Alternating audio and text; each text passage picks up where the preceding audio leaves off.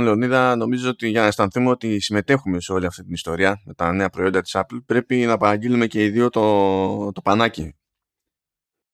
Ε, ε, ε, να, πάρου, να πάρουμε ένα για να το μοιραστούμε στα δύο. ναι, γιατί ακόμα και αυτό ακριβό είναι. Ε, εντάξει, 19 δολάρια λέει, φαντάζομαι 25 ευρώ θα κάνει εδώ πέρα το πανάκι. Ε, νομίζω κάπου τόσο είναι. Ναι. Είναι αυτό που δίνανε με τέτοιο, με Pro Display XDR και τέτοια. Ναι, ναι, ναι. Απλά τώρα το πουλάνε ξεχωριστά. Και τι ακριβώς έχει αυτό το πανάκι που αξίζει τα 25 ευρώ. Έχει τη μαγική ιδιότητα ότι όταν έχεις το monitor με nano texture και τα λοιπά και το τρίψεις, δεν πεθαίνει το nano texture. Δεν κάνεις ζημιά στην οθόνη. Αυτό είναι. Η αλήθεια είναι θα μου πεις ότι αν έχεις αυτό το monitor, θα έχεις κάτι αυτό το monitor, δεν νομίζω να σε νιάξουν τα 25 ευρώ για το πανάκι. Όχι, όχι. Και σίγουρα θα σε νιάξει πολύ περισσότερο το να πάθεις ζημιά ένα coating που σου κόστησε ένα χιλιάρικο παραπάνω. Έτσι, Οπότε ναι, θα δώσει 25 ευρώ για το πανάκι. Είναι απλά πράγματα. Δηλαδή δεν είναι θέμα. Ε, ξέρω ότι ακόμα και να τα έδινες τα λεφτά να το χρειαζόσουν ρε, με το πανάκι, είμαι σίγουρος ότι δεν θα το έπαιρνες ποτέ έτσι, καθότι είναι λευκό. Έτσι, εσύ θες dark mode και στα πανάκια σου από ό,τι ξέρω, οπότε. Κοίτα, ότι είναι ένα θέμα είναι ένα θέμα. Γιατί η αλήθεια είναι ότι έχω παλαιότερα πανάκια της Apple Microfiber που δεν είναι τόσο fancy και τότε είχαν τη φινέτσα να τα κάνουν μαύρα. ε, αυτά κάνανε 24 ευρώ, να υποθέσω. Ε, νομίζω ήταν ε, τέτοιο. Είχε έρθει με το. Ήταν μαζί με, το, με, με τα laptop. Ναι, ναι. Δεν θυμάμαι τώρα αν ήταν. Πρέπει να μην ήταν με το Pro που έχω τώρα το 17, αλλά πρέπει να ήταν με το Air που είχα πάρει που ήταν first gen. Το 2008, τι διάλογο ήταν τότε. νομίζω είχε και το δικό μου το 15, mm. αν θυμάμαι καλά. Ναι, ναι. Έγινε το event δεν έχουμε κάτι σημαντικό να πούμε, νομίζω. Όχι, δεν είναι. Ε, δεν υπάρχει κάτι. Ε, ε, ξέρεις τι, εγώ ξεχώρισα το, πώς το λένε, το voice ε, plan του music. Κατάλαβε κανείς τι ρόλο βαράει αυτό, αλήθεια. δηλαδή, όταν άρχισε να το εξηγεί και καλά ο Tim Cook, έφτασε σε ένα σημείο που λέω ότι τώρα εσύ εξηγείς και πραγματικά πιστεύεις ότι βγάζει νόημα όλο αυτό. Αυτά τα πράγματα είναι για, για χώρες που τις ε, αγαπάει η Apple. Που τους δίνει το Siri, που τους δίνει τα HomePod, που γενικά ξέρεις, ξέρει ότι υπάρχουν. Το αμφισβητώ και αυτό. Που... Ναι, δεν ξέρω. Τέλος πάντων, ε, αυτό ήταν το πολύ σημαντικό. Το άλλο σημαντικό που ξεχώρισα εγώ την παρουσίαση ήταν ότι είχαν περιορίσει αφάνταστα το, το Φεντερίκι. Δεν, ε, τι να κάνει, ναι. αφού για το software το παλικάρι. ε, τον φέραν, τον φέραν, αφήστε τον λίγο έτσι, λίγο, να πει καμιά μπουρδα. Ήταν, ξέρεις, ένιωθα ότι, ότι ξέρεις, εδώ το έχει στο στόμα του έτοιμο, έτοιμο να βγει η μπουρδα, αλλά δεν, δεν τον αφήνανε, ρε παιδί μου, εντάξει. Κατά τα άλλα δεν είπαν τίποτα σημαντικό. Μικρή ήταν η παρουσίαση. Λίγα πράγματα είπαν. Δεν νομίζω ότι. Ναι, αδιάφορα τα, τα νέα MacBook Pro. Δεν υπάρχει κάτι Κάτι ιδιαίτερο. Δεν έχουν, όχι. Ναι, ίδιο design όπως πάντα είναι ασημένια πάλι. Έχουν οθόνη, έχουν πλήκτρα. Έχουν το ίδιο λειτουργικό. Δεν, δεν βλέπω Α, κάτι. Αυτό, ναι. Μπαίνουν στην πρίζα, έχουν και μπαταρία, ναι. Ε, εντάξει. Ε, ε, ε δικαιολογεί το, το, τη μικρή διάρκεια. Ρε. Νομίζω ήταν γύρω στα 40 λεπτά. Κάπου εκεί πρέπει να δει. Δεν είχαν τίποτα να πούνε οι άνθρωποι. Ρε, παιδί μου, δεν, δεν είχαν να δείξουν τίποτα. Κάπου, κάπου εκεί ήταν, ναι. Η αλήθεια είναι. Στη, δηλαδή, πραγματικά μπορούσαν να την κάνουν αυτή την παρουσίαση να κρατήσει αιώνες. Δηλαδή, με το τεχνικό το κομμάτι της υπόθεσης μπορούσαν να είχαν λυγίσει το σύμπαν. Θα μπορούσαν να έχουν δύο ώρες μόνο εκεί στο εργαστήριο με το τσιπάκι και να σου εξηγεί κάθε γραμμούλα που έδειχνε εκεί στο, στην ακτινογραφία για να μπας και καταλάβουμε τίποτα. Ε, μου, έκανε, μου έκανε εντύπωση που δεν έσκασε ο Σρούτζι εκεί που έλεγε για τα τσιπάκια να πει και ε, εντάξει we're kicking us at taking names. Sit your ass down ε, and perk your ears. θέλω, θέλω εδώ να, να κάνω ένα disclaimer ένα, όχι disclaimer. Βασικά θέλω να, να, να πω ότι αυτό το επεισόδιο εγώ το, το ηχογραφώ όρθιος. Έτσι είμαι στη γωνία με το ένα πόδι ψηλά γράφω στον πίνακα δεν θα ξαναπώ πόσο γρήγορος μπορεί να είναι ο επόμενος επεξεργαστής του Mac. Έτσι θα το γράψω καμιά εκατοσταριά φορές και αύριο θα έρθω με τον κυδεμπόνο. Χώρια που ε, ε, σύμφωνα με, τη, με, το, το σκάλωμά σου είναι, είναι μούφα είναι επεξεργαστής γιατί δεν είναι M2. Θα σε χτυπήσω μια μέρα δηλαδή. Έτσι και μου το κάνεις του χρόνου αυτό πάλι. θα σε κουφανίσω. Ε, ε, μα τώρα, ναι, μια από τα ίδια ήταν έτσι. Βάλανε και ένα-δυο γράμματα παραπάνω. Βάλανε κάτι προ, κάτι max, κάτι μπούρδε εκεί, ξέρω εγώ. Και σιγά, άμα δεν είναι M2, δεν αξίζει, ρε. Δεν αξίζει. Λοιπόν, πάμε να οργανωθούμε λίγο εδώ πέρα, ακολουθήσουμε τη ροή της ίδιας παρουσίασης. Να ξεκινήσουμε με τα light. Και καλά, το πρώτο κομμάτι είχε να κάνει με μουσική, ό,τι και αν σημαίνει αυτό. Ε, πράγμα που στην προκειμένη σημαίνει Apple Music, ε, HomePod Mini και τα νέα AirPods. Τα οποία νέα AirPods, εντάξει. Σε άλλο ένα πράγμα είχα δει και ο Λεωνίδα. Θα στο τρίψω τη μούρη μετά, περίμενε. Λοιπόν. ποιο, ποιο, πες μου. μετά, μετά, μετά, που θα είναι η ώρα του. Α, εντάξει. Λοιπόν, Apple Music. Βγαίνει ένα, μια, στην ουσία ένα νέο επίπεδο συνδρομής που είναι στα 5 δολάρια. Που είναι πιο φθηνό. Τα υπόλοιπα, τα γνωστά μένουν, τα υπάρχοντα. Τώρα δεν ξέρω τα 5 δολάρια πόσο θα είναι σε ευρώ, διότι το δεκάρικο ας πούμε ως tier είναι πιο φθηνό σε ευρώ. Είναι νομίζω 7 ευρώ. Οπότε δεν ξέρω τι θα κάνουν με το 5 δολάριο. Καλά δεν μας απασχολεί και ιδιαίτερα γιατί δεν διατίθεται σε παντού. Οπότε... Ναι, χαίρομαι πολύ. Αλλά υπάρχει και σε ευρωπαϊκές χώρες. Θα βγει μια τιμή σε ευρώ. Απλά είμαι περίεργος να δω αν θα ακολουθήσει η ίδια πολιτική που σε αυτές τις περιπτώσεις δεν είναι στάνταρ ότι θα σου πει τι νούμερο έχεις σε δολάριο, τόσο τέτοιο νούμερο θα βάλω στο τέτοιο. Παίζει λίγο περίεργα. Και λέει λοιπόν, παιδιά, ότι σε αυτό το πρόγραμμα του Apple Music ε, όλα γίνονται μέσω Siri. Δηλαδή, ε, το ζήτημα είναι ότι έχεις συσκευές, μπορεί να έχεις HomePod, μπορεί να έχεις ό,τι είναι από ε, Mac, τηλέφωνο, ό,τι να είναι, αλλά μόνος τρόπος να πεις, ξέρω εγώ, τα ακούω μουσική ή θέλω να ακούσω μουσική είναι να πεις στη Siri θέλω να ακούσω αυτό, ή θέλω να ακούσω μουσική αυτού του στυλ, ή θέλω να ακούσω κάτι για, αυτό, για αυτή τη διάθεση, για αυτό το mood. Και αν κατάλαβα καλά, σε περίπτωση που έχεις αυτό το επίπεδο συνδρομής, όταν, όταν ανοίγεις, ξέρω εγώ, την εφαρμογή Apple Music, βγάζει προτάσεις για playlists. Ναι, κάπου διάβασα ότι μειώνεται, ας το πούμε, σαν εφαρμογή. Είναι πιο λιτή. Ναι, και ότι τα βγάζει σαν να είναι τέτοιο, σαν να είναι περίπου εντολές, για, για Siri και τα λοιπά. Ποιος. Ποιος, δηλαδή... Ναι, κοίτα. Ε, από ό,τι καταλαβαίνω, είναι για όσους δεν ασχολούνται με το να οργανώνουν λίστες. Δεν ξέρω, θα μου πεις τώρα ποιος κάθε τώρα να ψάχνει μιλώντας σε ένα ηχείο, έτσι. Μα είναι, μα είναι δυνατόν, δηλαδή. Είναι, πρώτα απ' όλα, ποιος έχει μόνο HomePod για να πει ότι και να έχω full εφαρμογή λειτουργική, ε, δεν με νοιάζει. Ποιος έχει HomePod χωρίς να έχει iPhone, ας πούμε. Δηλαδή, ποιο, ποιο, είναι, ποιο είναι το point. Επίσης, ωραία, δεν σε ενδιαφέρει. Έχεις συνηθίσει εσύ ως χρήστης και λες ότι έτσι κι αλλιώς ξέρω εγώ, βάζω και παίζω για κάποιο λόγο όλη την ώρα μουσική με φωνητικές εντολές. Μπράβο. Ναι. Είναι δυνατόν να μην θες ποτέ, ποτέ να μπεις στα στοιχεία του καλλιτέχνη, ξέρω εγώ, να δεις π.χ. δισκογραφία να κόψεις κίνηση. Για να πεις ας ακούσω και αυτό και... δεν αντιλαμβάνομαι. Ε, κάπου είπε κάποιος κάπου το, το διάβασα σε κάποιο σχολείο ότι μυρίζει αυτό το πρόγραμμα ξέρεις, μελλοντικό πακέτο με HomePod. Ξέρεις, πάρε το HomePod και τόσους μήνες voice plan ξέρω εγώ δωράκι έτσι για bonus ναι γιατί άμα δίνανε το πρόγραμμα στα 10 δολάρια δεν βγαίνανε δεν βγαίνανε, όχι ρε, γιατί κάτσε ρε, περίμενε ρε, κάτι, πρέπει να φάνε και αυτοί οι άνθρωποι κάτι. Πραγματικά αυτό ήταν το, το, το, ένα πράγμα που είπανε και με κούφανε και δεν νομίζω ότι το έχει κατανοήσει άνθρωπος ακόμη. Εγώ που έχω δει σχολιασμό και τέτοια είναι με ένα ερωτηματικό. Δεν.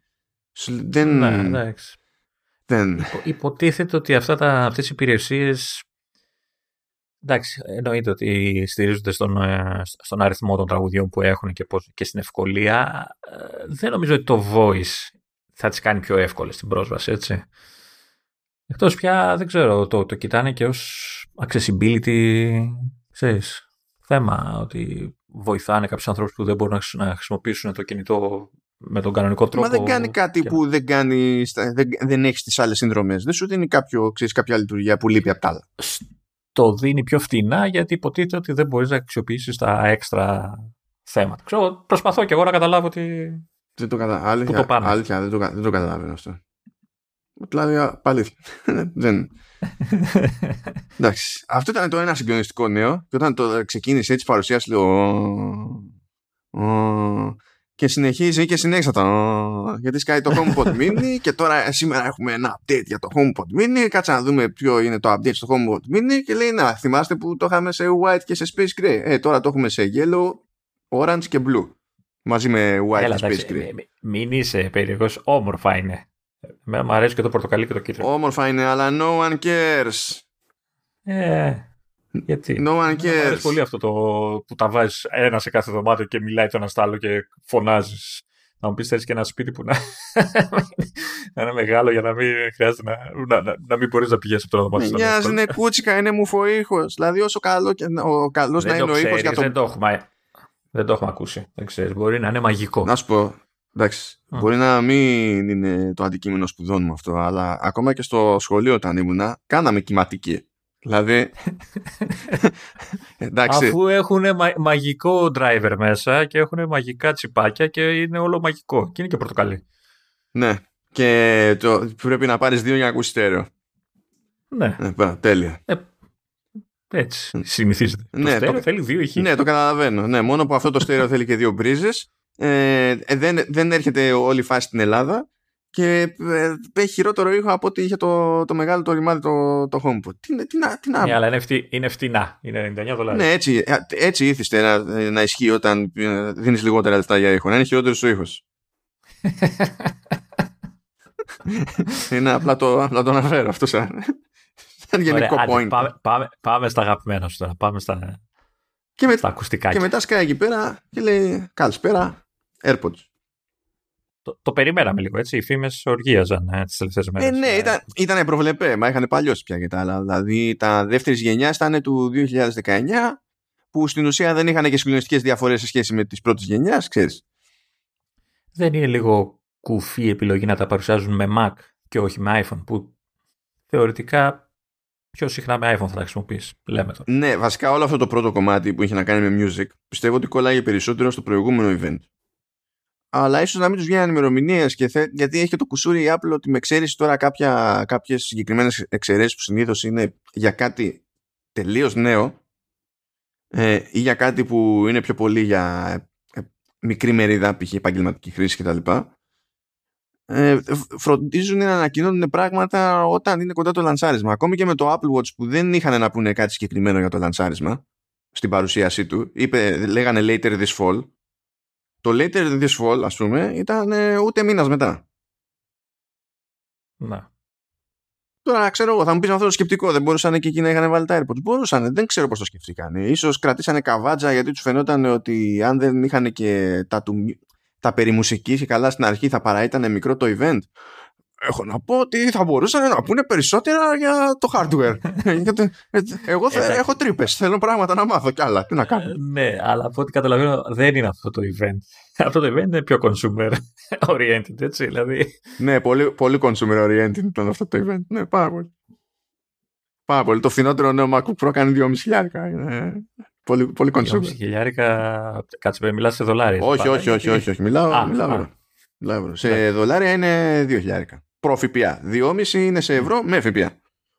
Να. Ε, με, με νεφρό και σηκώτη πέφτει καθόλου. Στα, τι να σου πω. Δεν ξέρω τι, τι, δέχονται, τι δέχεται η Λιανική. Είναι ανάλογα με τον έμπορο, ξέρω εγώ. λοιπόν, όμως δεν, δεν, είναι, δεν είναι η ώρα μας. Δεν είναι η ώρα μας. Βασικά είναι η ώρα μας, αλλά δεν είναι η ώρα για τα MacBook και τα τέτοια. ε, AirPods τρίτης γενιάς, λοιπόν. Και εδώ είναι που θα στο τρίψω στη μούρη. Γιατί ρε φίλε, τι είπα πάλι; Θα σου πω, σου είχα πει, γιατί έλεγες θα τα βγάλουν και σε τι τιμή θα τα βγάλουν και να κάνουν έτσι. Και λέω ναι, αλλά μιλάμε για την Apple του Tim Cook. Δεν είναι δεδομένο ότι τα άλλα θα τα εξαφανίσουν και θα βγάλουν τα καινούρια στη τιμή εκείνων. Μμ. And guess what? Τι, τι. Δεν εξαφανίζουν της δεύτερης γενιάς. Αλλά τι κάνουν. Τώρα το τελευταίο διάστημα, αν είχατε πάρει χαμπάρι, τα δίνανε με έκπτωση. Και στην ουσία η τιμή της έκπτωσης είναι η νέα default τιμή το- τη- των AirPods δεύτερης γενιάς και μένουν κανονικά στο line-up. Εκεί πέρα κάθονται. Οπότε έχουν, έχουν τρεις διαφορετικές ψηρές στο line-up. Ε, δεύτερης γενιάς, τρίτης γενιάς και προ. Ναι, ακριβώς. Και έχουν τώρα, τώρα θα είναι που θα μιλήσω σε δολάρια, έχουν 129 δολάρια πλέον τα, τα δεύτερης γενιάς. Ε, και τις, τα τρίτης γενιάς νομίζω ότι είναι στα, 179. είναι στα 179 που αν δεν κάνω τραγικό λάθος είναι η τιμή που είχαν τα της δεύτερης γενιάς και της πρώτης νομίζω τις πρώτες δεν θυμάμαι τα της δεύτερης γενιάς με τη, τη θήκη για uh, wireless charging ε, έχω την εντύπωση ότι ήταν και η αρχική τιμή των AirPods όταν πρωτοβγήκανε. Ναι, αυτό πλέον δεν, δεν το θυμάμαι. Δε, θυμάμαι δηλαδή πόσο είχα δώσει περίπου εγώ για τα πρώτα σε ελληνικά, σε ευρώ τέλος πάντων. Ε, και ήταν τότε νομίζω 180, 100, δεν θυμάμαι. Οπότε μπορεί να ήταν λίγο πιο, πιο φτηνά για να φτάσει και στα 180. Και τα AirPods Pro μένουν εκεί που είναι. Οπότε τώρα ε, δηλαδή στην ουσία δεν πάνε πουθενά τα άλλα, απλά μειωθήκαν, έπεσε η τιμή τους, ρε παιδί μου αυτό που δίνει σαν πακέτο τη τρίτης γενιάς, σε σχέση με αυτό που έπαιρνε στα ίδια λεφτά πριν, είναι ξεκάθαρα καλύτερο. Απλά δεν είπε ότι βγάζω τρίτης γενιάς και το, το βάζω όσο χαμηλά έβαζα της δεύτερης.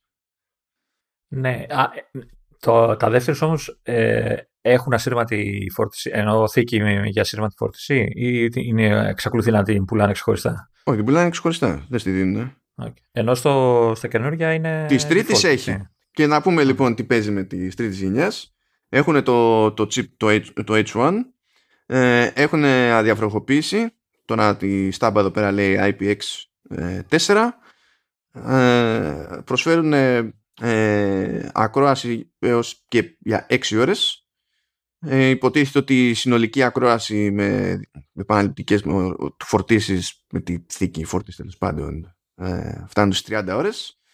Ε, για ομιλία λέει ε, 4 ώρες ε, με μία φόρτιση, με γεμάτα τα ακουστικά, 20 ώρες σύνολο με, τη, με ό,τι μπορεί να δώσει η θήκη.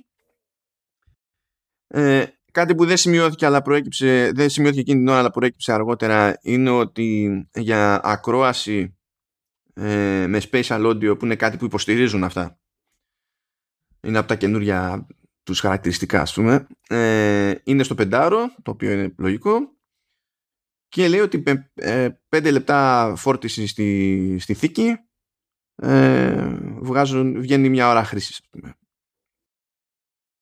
ε, τώρα το τι άλλα πραγματάκια μικρά προ, προέκυψαν είναι ότι απαιτούν ε, iOS 13 οπότε δεν είναι το ίδιο συμβατά πώς να σου πω, δηλαδή τα δεύτερης γενιάς υποστηρίζουν παλαιότερες συσκευές. ακόμη. Και έρχονται με θήκη που υποστηρίζει ασύρματη φόρτιση και αυτό που λέει και, και MagSafe. Τώρα, iOS 13 και παλιότερες συσκευές που λες, εντάξει, το 15 είναι μέχρι και στο 6S, οπότε. Ναι, δεν είναι κάποια ζημιά. Απλά θέλω να σου πω, ρε παιδί μου, ότι ε, έχουν ε, κόψει κάτι. Για το design είπες. Δεν... Όχι, θα το πούμε τώρα για το design. Το design στην ουσία ακολουθεί ε, περισσότερο τη γραμμή των AirPods Pro δεν είναι με κάψα, δεν μπαίνει μέσα στο αυτή αλλά έχουν πειράξει το σχέδιο η καμπυλότητα να είναι τέτοια τέλος πάντων ώστε ε, να εφαρμόζει καλύτερα προς τα μέσα χωρίς να σημαίνει ότι μπαίνει ρε παιδί μου μέσα. Θα πέφτει. Ε, δεν νομίζω. Αν έχουν υπολογίσει πιο καλά το βάρος και έτσι όπως το φαντάζομαι έτσι όπως το βλέπω ρε παιδί μου είναι Πώς να το μεταφέρω τώρα αυτό το πράγμα.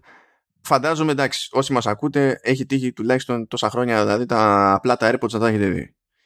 Αυτά τα τρίτης γενιάς είναι σαν να κάνουν μια ήπια καμπύλη, σαν να θέλουν να αγκιστρωθούν, ας τα πούμε έτσι. Οπότε υποψιάζομαι ότι θα έχουν καλύτερη ε, εφαρμογή, θα φεύγουν λίγο πιο δύσκολα. Όχι ότι δεν θα φεύγουν με τίποτα, έτσι άμα θέλετε τέτοια, τέτοια ηρεμία, θέλετε τα AirPods Pro.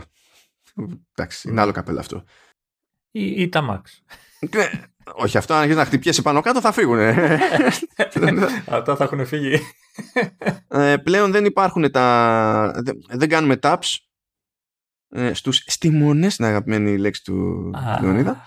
Και, και εδώ είχαμε. Ε, χρησιμοποιεί το, το, στην ουσία κάνουμε κλικ όπως είναι και στα AirPods Pro είναι, είναι κουμπί αυτό ή είναι μουφοκουμπί; Και απλά είναι με δόνηση, καταλαβαίνει ότι το πατάς. Είναι όπως το AirPods Pro, είναι μουφοκουμπί. Δεν, δεν είναι κουμπί όντως. Δεν έχω ρε φίλε.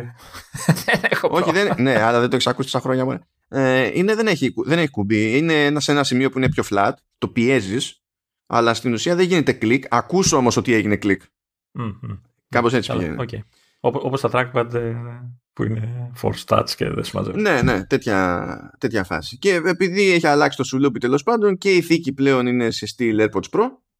Πιο, πιο στενή την κόβω, πιο, πιο μικρό μήκος έχει. Δηλαδή τα είδα, τα βλέπω εδώ σε φωτογραφία και τα, τις τρεις θήκες και είναι, ξέρεις, τον δύο είναι μικρή, στενή τέλος πάντων, η άλλη είναι λίγο πιο φαρδιά και τον προ είναι τελείως φαρδιά. Ε, ναι, εντάξει. Τις βλέπω. Ε, ναι, αλλά είναι προς τη μεριά των προ, ρε παιδί μου, σαν φάση. Αυτό, mm, αυτό ναι, εννοώ. Ναι, οριζόντια, ναι, οριζόντια. Λοιπόν, ε, υποτίθεται, δηλαδή σύμφωνα με, τη, με την Apple, η αυτονομία προσφέρουν τα τρίτη γενιάς AirPods είναι πάνω από την αυτονομία που έχουμε με, με τις δεύτερες γενιάς και πάνω από την αυτονομία που, που έχουμε με AirPods Pro. Το οποίο δεν είναι περίεργο, διότι καλά, αλλάζει, είναι θέμα efficiency. Τέλος πάντων, είναι θέμα της μπαταρίας που χωράει στο εκάστοτε σουλούπι και έχουν περάσει και χρόνια από τις δεύτερε γενιέ. Που στην ουσία είναι το ίδιο design με τις πρώτες, δεν είχαν αλλάξει τίποτα εκεί πέρα σε μπαταρίες και τέτοια. Και τα AirPods Pro κάνουν περισσότερα πράγματα. Δηλαδή, ναι, μεν υποστηρίζουν special audio τα τρίτης γενιάς, αλλά δεν έχουν transparency, δεν έχουν active noise cancellation που όλα αυτά χρησιμοποιούν μικρόφωνα για να ακούνε από έξω.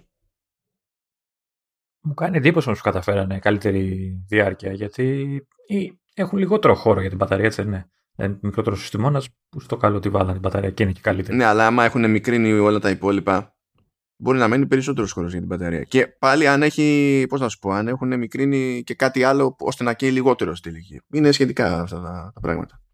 Αλλά δεν είναι περίεργο το να έχουν χειρότερη αυτονομία από τα, από τα AirPods Pro, διότι δεν χρειάζεται να σε οποιοδήποτε σχεδόν mode, αν και στα AirPods Pro μπορείς να τα κλείσεις όλα, υπάρχει, μπορείς να τα κάνεις όλα off, αλλά δεν νομίζω να το κάνει κανένας. Δηλαδή, ε, δεν τα παίρνεις για να τα κλείνεις. Δηλαδή. Ναι, και πραγματικά, δηλαδή, ακόμα και αν πεις δεν με νοιάζει το active noise cancellation ή δεν μου αρέσει ή δεν ξέρω και εγώ τι, το transparency mode δεν. Δηλαδή, είναι super duper χρήσιμο. Λειτουργεί τόσο καλά που δεν καταλαβαίνω. Και για αυτό το λόγο δεν, του, του λείπουν και άλλα πράγματα, δηλαδή δεν έχει το conversation boost, ας πούμε, και τέτοια. Γιατί πάλι το conversation boost βασίζεται στο να τραβάει από τα μικρόφωνα. Ναι, τα μικρόφωνα που έχει. Ε, όχι τα μικρόφωνα που έχει για την ομιλία, τα μικρόφωνα που έχει για τον εξωτερικό χώρο και τέτοια. Οπότε τους λείπουν νομίζω αυτά τα, τα πραγματάκια. Και σύμφωνα με την, με την Apple λέει και improved ε, ε, in ear detection. Που σημαίνει ότι δεν, τι; Ναι, ότι θα ξέρω ότι είναι μέσα στα αυτιά σου. Δεν είμαι και καλά καταλαβαίνει με μεγαλύτερη αξιοπιστία αλλά new skin detect sensor ανοιχνεύει με μεγαλύτερη αξιοπιστία το πότε είναι όντως σε αυτή να. ενώ καλά. το και καλά ξέρω εγώ ότι whatever τουλάχιστον έχει το Adaptive EQ να το ξέρετε κάτι που υπήρχε, υπήρχε μόνο στα AirPods Pro και το, καλά και τα AirPods Max που κάνει τον κόπο τέλος πάντων και πειράζει το, τον ήχο ε, ανάλογα με τα δεδομένα που έχει από το αυτή του χρήστη. Οπότε ισχύουν τα πράγματα. Δε, δεν έρχονται λίγο σε κόντρα με τα καινούρια beats ψήρες, τα οποία νομίζω πάνω κάτω στην ίδια τιμή, αλλά έχουν και active cancellation. Ναι, noise cancellation.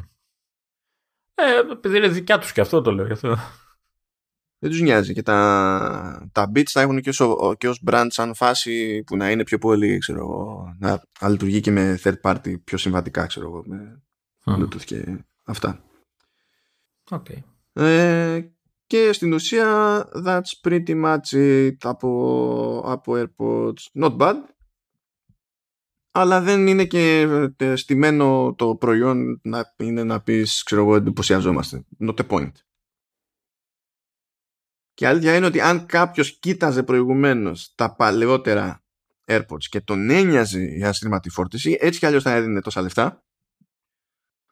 Ε, οπότε τώρα μπορεί να δώσει αυτά τα λεφτά και καταλήγει με κάτι ε, ουσιωδώς πιο σόι κατά τα φαινόμενα τουλάχιστον. Τώρα να. δεν τα έχουμε ακούσει, προφανώς. Εντάξει, πόσο καλός να είναι ο ήχος, είναι τόσο μικρά που Εντάξει, ό,τι βελτίωση και να κάνουν, OK. Okay. Κοίτα, αν θυμάσαι είχαμε πει ένα φεγγάρι, δηλαδή τουλάχιστον αυτή ήταν η δική μου εντύπωση, είναι ότι ναι μεν έχουν καλύτερο ήχο τα AirPods Pro, αλλά έχουν διαφορετικό ήχο τα AirPods Pro. Γιατί τεχνικώς είναι και καλά κλειστού τύπου, ενώ τα, τα AirPods τα απλά είναι ανοιχτού τύπου. Και έχει και αυτό τα πλεονεκτήματά του εφόσον το driver είναι της προκόπας. Και έχει χειρότερα drivers τώρα στα, στα πιο φθηνά, έτσι, που είναι επίσης λογικό μέσα σε όλη τη φάση. Απλά ήταν λίγο, ξέρεις, υποσυνθήκη κάτι χάνεις, κάτι κερδίζεις. Ε, δηλαδή είναι πιο σφιχτό, το, πιο μαζεμένο το λεγόμενο soundstage στα AirPods Pro σε σχέση με τα απλά AirPods. Αυτό είναι το μείον δηλαδή που έχουν το, τα Pro, αλλά αυτό είναι το μείον που έχουν όλα τα ακουστικά κλειστού τύπου έναντι όλων των ακουστικών ανοιχτού τύπου. Οπότε δεν είναι κάποιο είδους έκπληξη. Εδώ που τα λέμε, αν κάποιος και ίδια μουσική, εντάξει, δεν θα πάει να πάρει ψήρες. Έτσι, θα πάρει μεγάλα ακουστικά για να έχει και τον μπάσο που θέλει. Ναι, δεν ξέρω τι μπάσο θέλει. Αυτό το, το μπάσο, ναι, κάθεσαι και ψάχνεις με το τουφέκι ακουστικά που να μην σπρώχνει τον μπάσο περισσότερο από έχει νόημα. Από όσο έχει νόημα και είναι, είναι κραμπιστικό αυτό το πράγμα. Αλλά είμαι, εντάξει, είναι... είμαστε στην εποχή που επικρατεί η νοοτροπία του gamer. να είναι ο μπάσο. Ε, δεν ξέρω αυτή την νοοτροπία εγώ. Ναι, εντάξει. Είναι, είναι, είναι η νοοτροπία κάγκουρο gamer. Έχει διαφορά. Α, Ναι, έτσι. Τώρα, τώρα το, το έθεσες καλύτερα. ναι, ναι. ναι the Kangurians. Λοιπόν, και υποτίθεται ότι κάπως έτσι τελειώσαμε μετά της μουσικής. Και τώρα, παιδιά...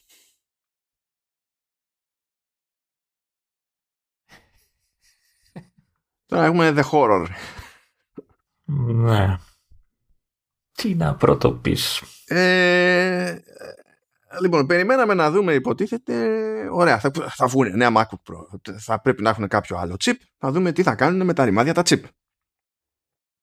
Οπότε είπε η Apple πριν σας δείξουμε τα καινούργια MacBook να σας εξηγήσουμε τι κάνουμε με τα chip. Και βγαίνει και λέει καλησπέρα. Έχουμε τον, τον M1 Pro και τον M1 Max. Εί- Ήδη πονάνε οι τσέπες εδώ, έτσι, κατευθείαν, με, την, με το διαχωρισμό. Έτσι. ναι, καλά, το, το αισθάνεσαι κατευθείαν. Λες, αρχίσαμε. Ξέρω εγώ. Οκ. εντάξει. Λοιπόν. Κοιτάξτε να δείτε τώρα τι γίνεται. Τι λέει, παιδιά; Είναι, ο- θυμάστε τον M1 και τα λοιπά. Ο M1 ο, ο κλασικός έχει, έχει τέσσερις μικρούς πυρήνες, τέσσερις μεγάλους και 7 ή 8 πυρήνες GPU. Λέει πάρα πολύ ωραία. Ο, ο, M1, ο M1 Pro ε, και ο M1 Max έχουν ταβάνι ε, 10 πυρήνες στο σύνολο αλλά είναι 2 μικροί και 8 μεγάλοι. Οπότε λες, «Μμ, ξεκινάμε με αυτό. Άρα κατευθείαν είναι αυτο- αυτόματα πιο δυνατό μηχάνημα, έτσι. Και το όποιο μηχάνημα. Ναι, γιατί η μεγάλη είναι με τη μία, με τη, ας το πούμε ότι είναι με τη μία διπλάση, διότι κατόπιν εορτής μάθαμε ότι ο M1 Pro βγαίνει και σε μια εκδοχή που δεν έχει 10 πυρήνες, αλλά έχει 8, οπότε αντί να είναι 2 και 8, 2 μικροί, 8 μεγάλοι, είναι 2 μικροί και 4 μεγάλοι. Και, 4 λέω, και 6 μεγάλοι. Ε, οπότε ναι. Και σε GPU ξεκινάνε από 16 πυρήνες στον M1 Pro, από 14 μάλλον, sorry, κάτι που δεν ανέφεραν ποτέ στην παρουσίαση. Το, το, κάνανε να, το αφήσανε να φαίνεται ότι ξεκινάει με τους 16, εξού και το πέρδεμα το δικό μου τώρα. Ξεκινάει με 14 πυρήνες, έναντι των 8 που έχει ο M1, και πάνε 16, 24 και 32. Με ό,τι αυτό συνεπάγεται. Ε, Είναι το, ε, το νούμερο είναι επί ευρώ. Ναι. το, το, το, κάπως έτσι.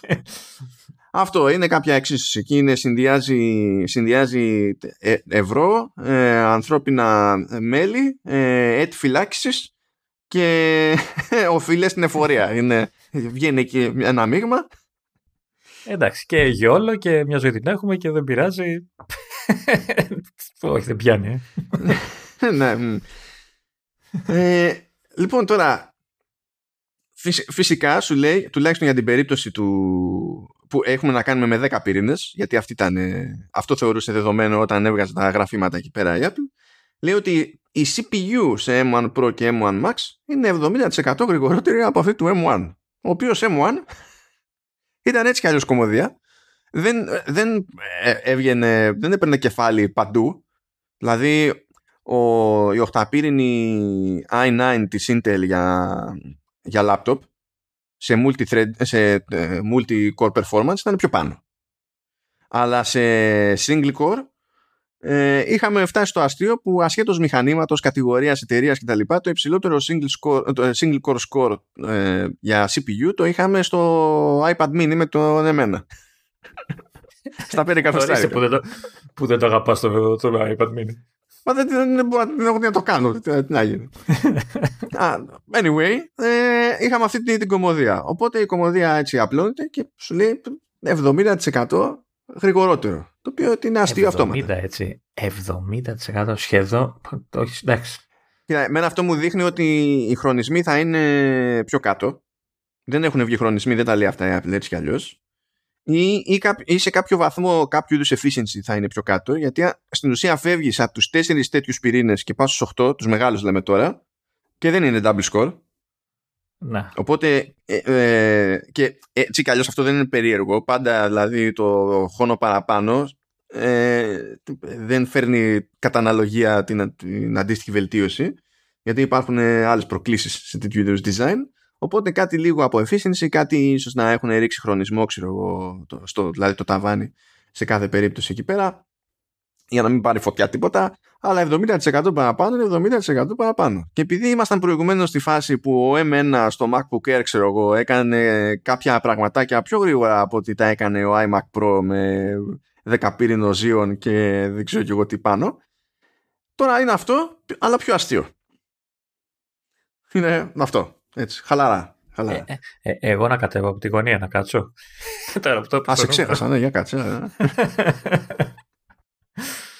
Έλα μα ορίστε, ούτε, ούτε κάνω 80% πιο γρήγορα δεν το κάνω. Ναι, το, έλα μωρέ τι διαφορά να έχει σιγά.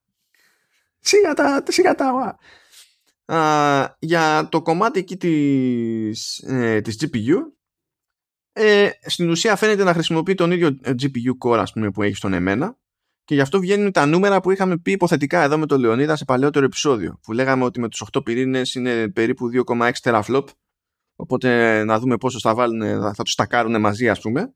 Και όντως βγαίνει έτσι, γιατί τα νούμερα που έχει δηλώσει η Apple είναι απλά πολλαπλάσια αυτού του υπολογισμού που είχαμε κάνει per core όταν το είχαμε. Πράγμα που σημαίνει... 5,2 νομίζω η 16. 5,2 η 16 ε, και το ταβάνι είναι τα 10,4 teraflop με τους 32. 10,4 teraflop. Τώρα, παιδιά, teraflop ε, το έχουμε για μπούσουλα, έτσι. Τι, μην μας τα ναι, ναι. Δεν ξέρουμε ότι. είναι ένα νούμερο ενδεικτικό. ναι, αλλά επειδή κάπως πρέπει να ψηλοσυνοηθούμε. δεν είναι.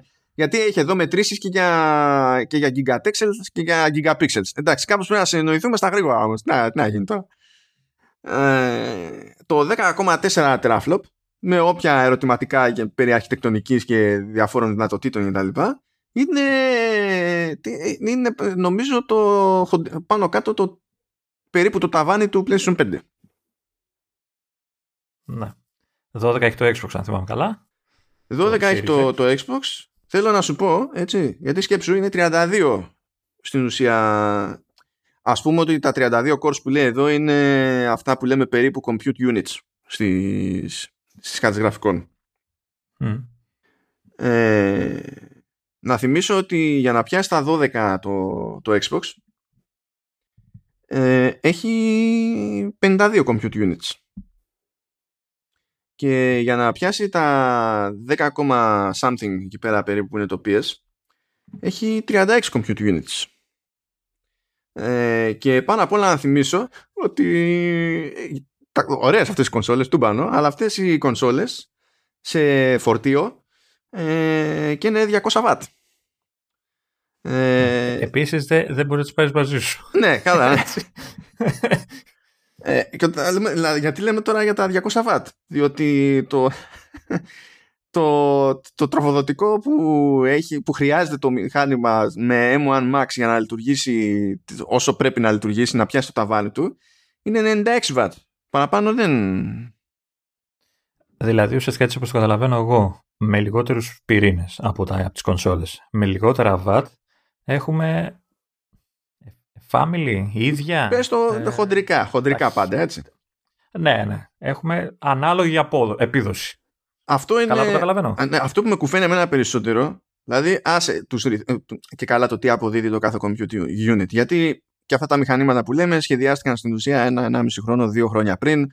Από τότε υπάρχουν εξελίξεις και τα λοιπά, άλλα efficiencies και πάει λέγοντας. Δηλαδή είναι και λίγο θέμα χρόνου να βελτιώνεται το τι μπορείς να πάρεις σαν core. Έτσι. Αλλά το φτάνω κάπου εκεί, αλλά είμαι 100 βατ πιο κάτω. Ναι. Αυτό είναι κουφό. Αυτό είναι πολύ κουφό. Το όχι, όχι χαβαλές. Άλλες διαφορούλες είναι ότι το ταβάνι του, M1, του M1 Pro είναι, σε RAM είναι 32 GB και 64 είναι του M1 Max. Αλλά έχουν διαφορές στο, στο bandwidth για τη RAM. Ο Pro είναι 256 bit, 512 είναι ο Max. Για την ιστορία λέμε ότι ο M1 ο απλός είναι 128. Αυτό σημαίνει τέλος πάντων ότι μπορούν να, περνάνε, να πηγαίνουν πέρα δόθε στη, στη RAM περισσότερα δεδομένα ένα δευτερόλεπτο. Είναι 100 GB το δευτερόλεπτο στον M1, 200 στον M1 Pro, 400 στον M1 Max. Αυτά για τέτοιες περιπτώσεις, τουλάχιστον για τέτοιες περιπτώσεις. Αυτά είναι νούμερα που πιάνουμε, τα, τα έχουμε δει σε κονσόλες, γιατί οι κονσόλες πραγματικότητα ε, ακολουθούν ανάλογη λογική στο πώς σχεδιάζουν το, το system on chip τους. Ε, δηλαδή κάπου εκεί πέρα είναι το, οι κονσόλες αυτές, οι καινούργιες, οι πιο πρόσφατες. Αλλά σε APU για το χώρο του PC δεν υπάρχουν αυτά τα νούμερα. Δεν, δεν, δεν τα προσφέρει κανείς. Σε system on chip, έτσι, γιατί κάρτες οι discrete, λογικά. Ναι, λέω, γι, αυτό, γι' αυτό είπα IPU. Είναι αυτό που τουλάχιστον είναι ο όρος που χρησιμοποιεί η AMD που σου λέει ότι έχω ένα chip που πάνω το chip έχει και CPU, έχει και GPU και τα λοιπά και πάρ' τα όλα και τα συνάφη. Όλη αυτή η RAM είναι unified. Και έχει πλάκα το μεταξύ γιατί είναι πάνω στο ίδιο die με το, με το chip που έτσι κι αλλιώς αυτά τα chips είναι τεράστια σε σχέση με τον εμένα. Ειδικά ο εμένα Max είναι κομμωδία όπως, όπως έγραψε νομίζω μια ψυχή στο Anantec είναι ο M1 Max είναι στην ουσία μια GPU με CPU γύρω γύρω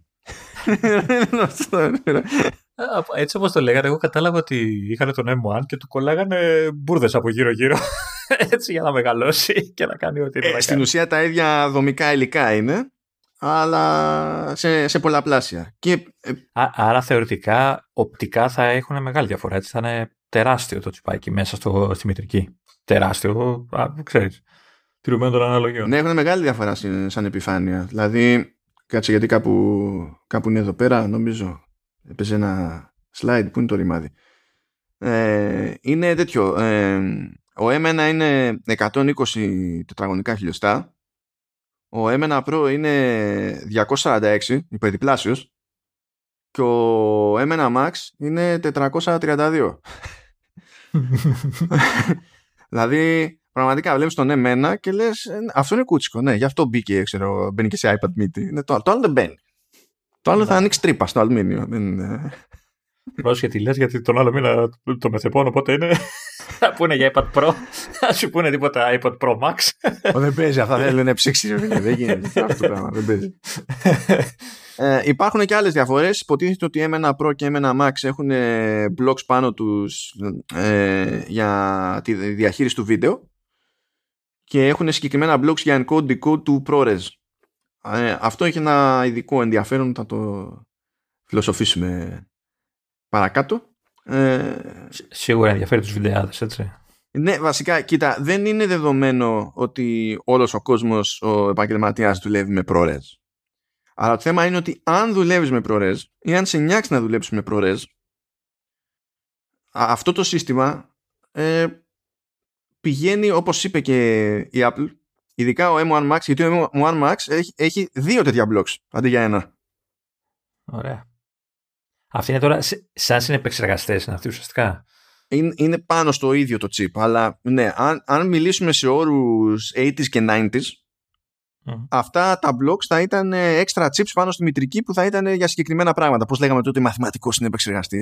Ε, μπράβο, ναι, ναι. processor και τέτοια. Ε, τώρα όλα αυτά στην πραγματικότητα είναι στο πακέτο, ρε παιδί μου, και είναι γειτονάκια. Και αυτό mm. διευκολύνει διότι μπορούν να επικοινωνούν μεταξύ τους με πολύ μεγαλύτερη ταχύτητα. Αλλά τέλος πάντων έχει αυτά τα blocks τα, για media engines. Ε, και είπε ότι με, με M1 Max, αν δουλεύεις με ProRes, ε, μπορείς να κάνεις encode, decode κτλ. πιο γρήγορα από full spe, fully spec Mac Pro με Afterburner. Ναι, αυτό το άκουσα, αλλά δεν ήθελα να το πιστέψω. Την κάνανε αυτή τη σύγκριση, έτσι. ναι, δεν τους νοιάζει βλέπω. Δηλαδή, θα έχεις ένα λάπτοπ που θα πηγαίνει πιο γρήγορα από το Mac Pro σε συγκεκριμένο. Πιο γρήγορα από Mac Pro που έχει 24 πύρινο Xeon και έχει Afterburner που είναι φτιαγμένο συγκεκριμένα για να πηγαίνει και να λιώνει το ProRes.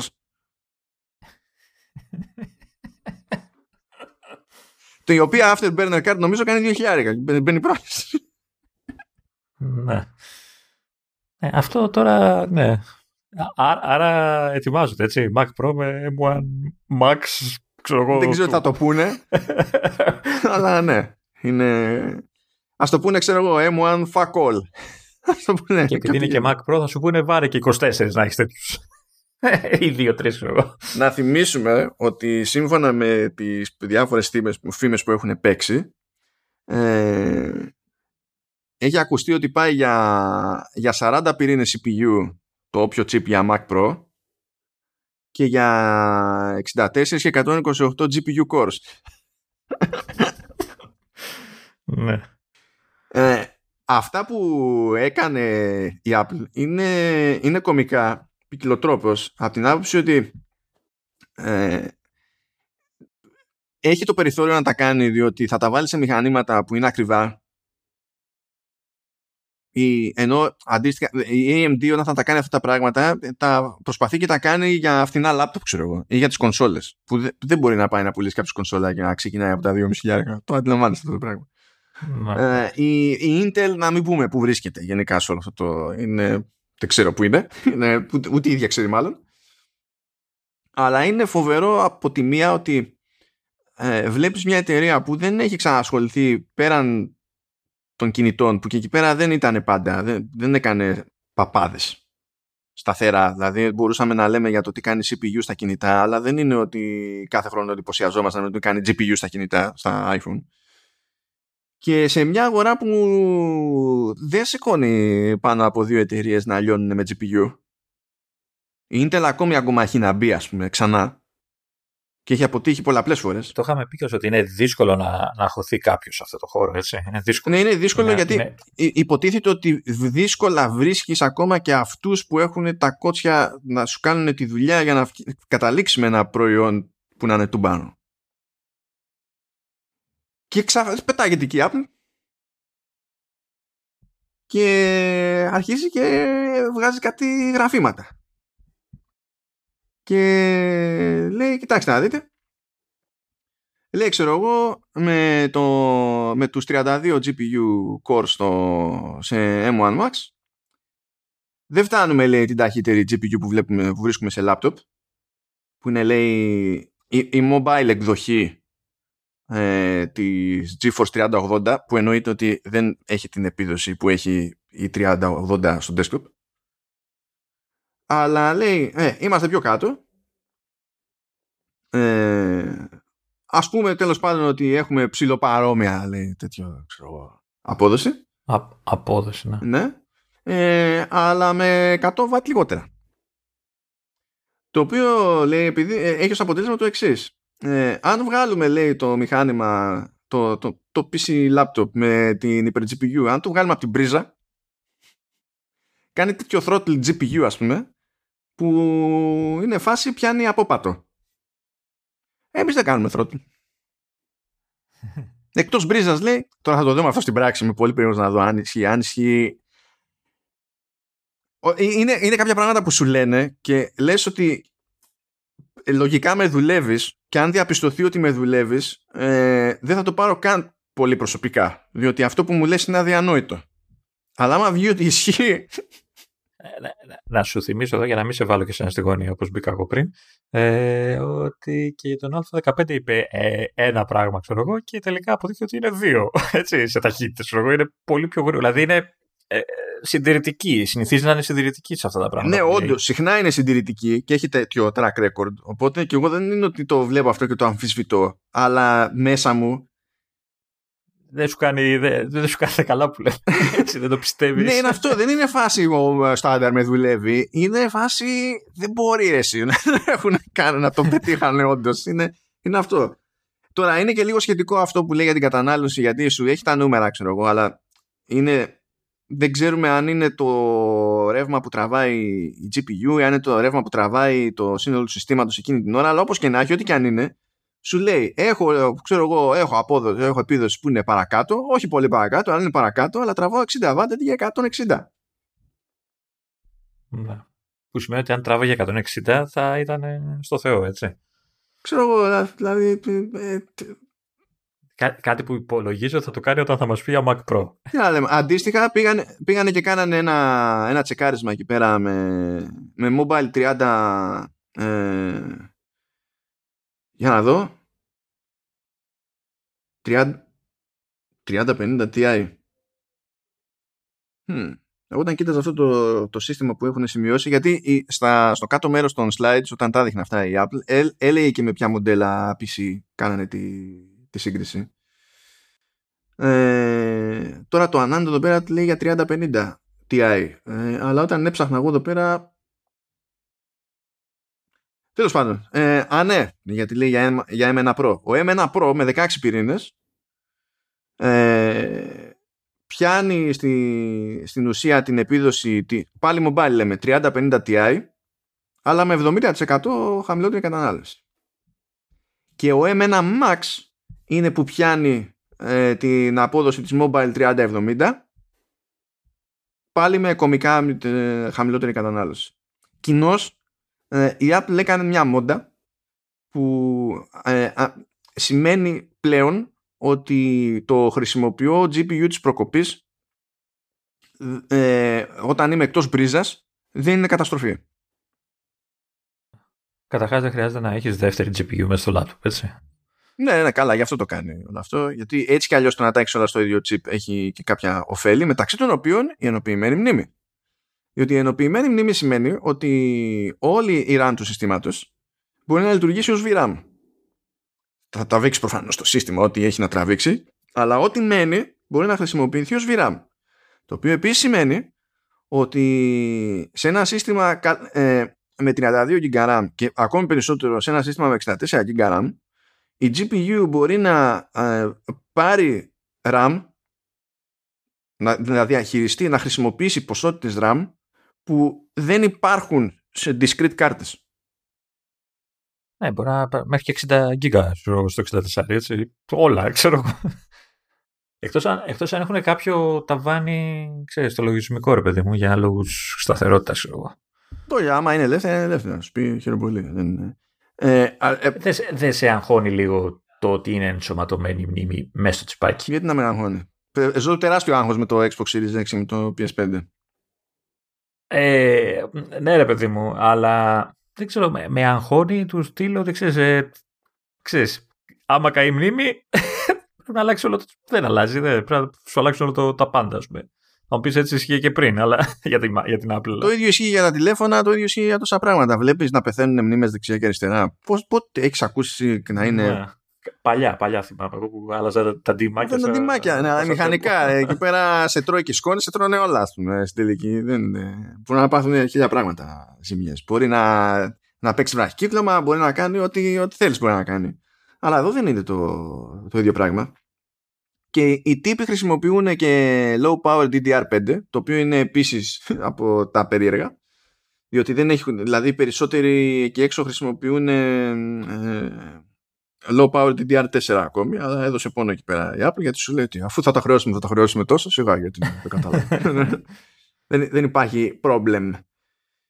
Και παιδιά, ναι, γενικά όλη η φάση με τις επιδόσεις σε αυτά τα chips ε, σύμφωνα με αυτά που λέει η Apple είναι, είναι, είναι κομικές.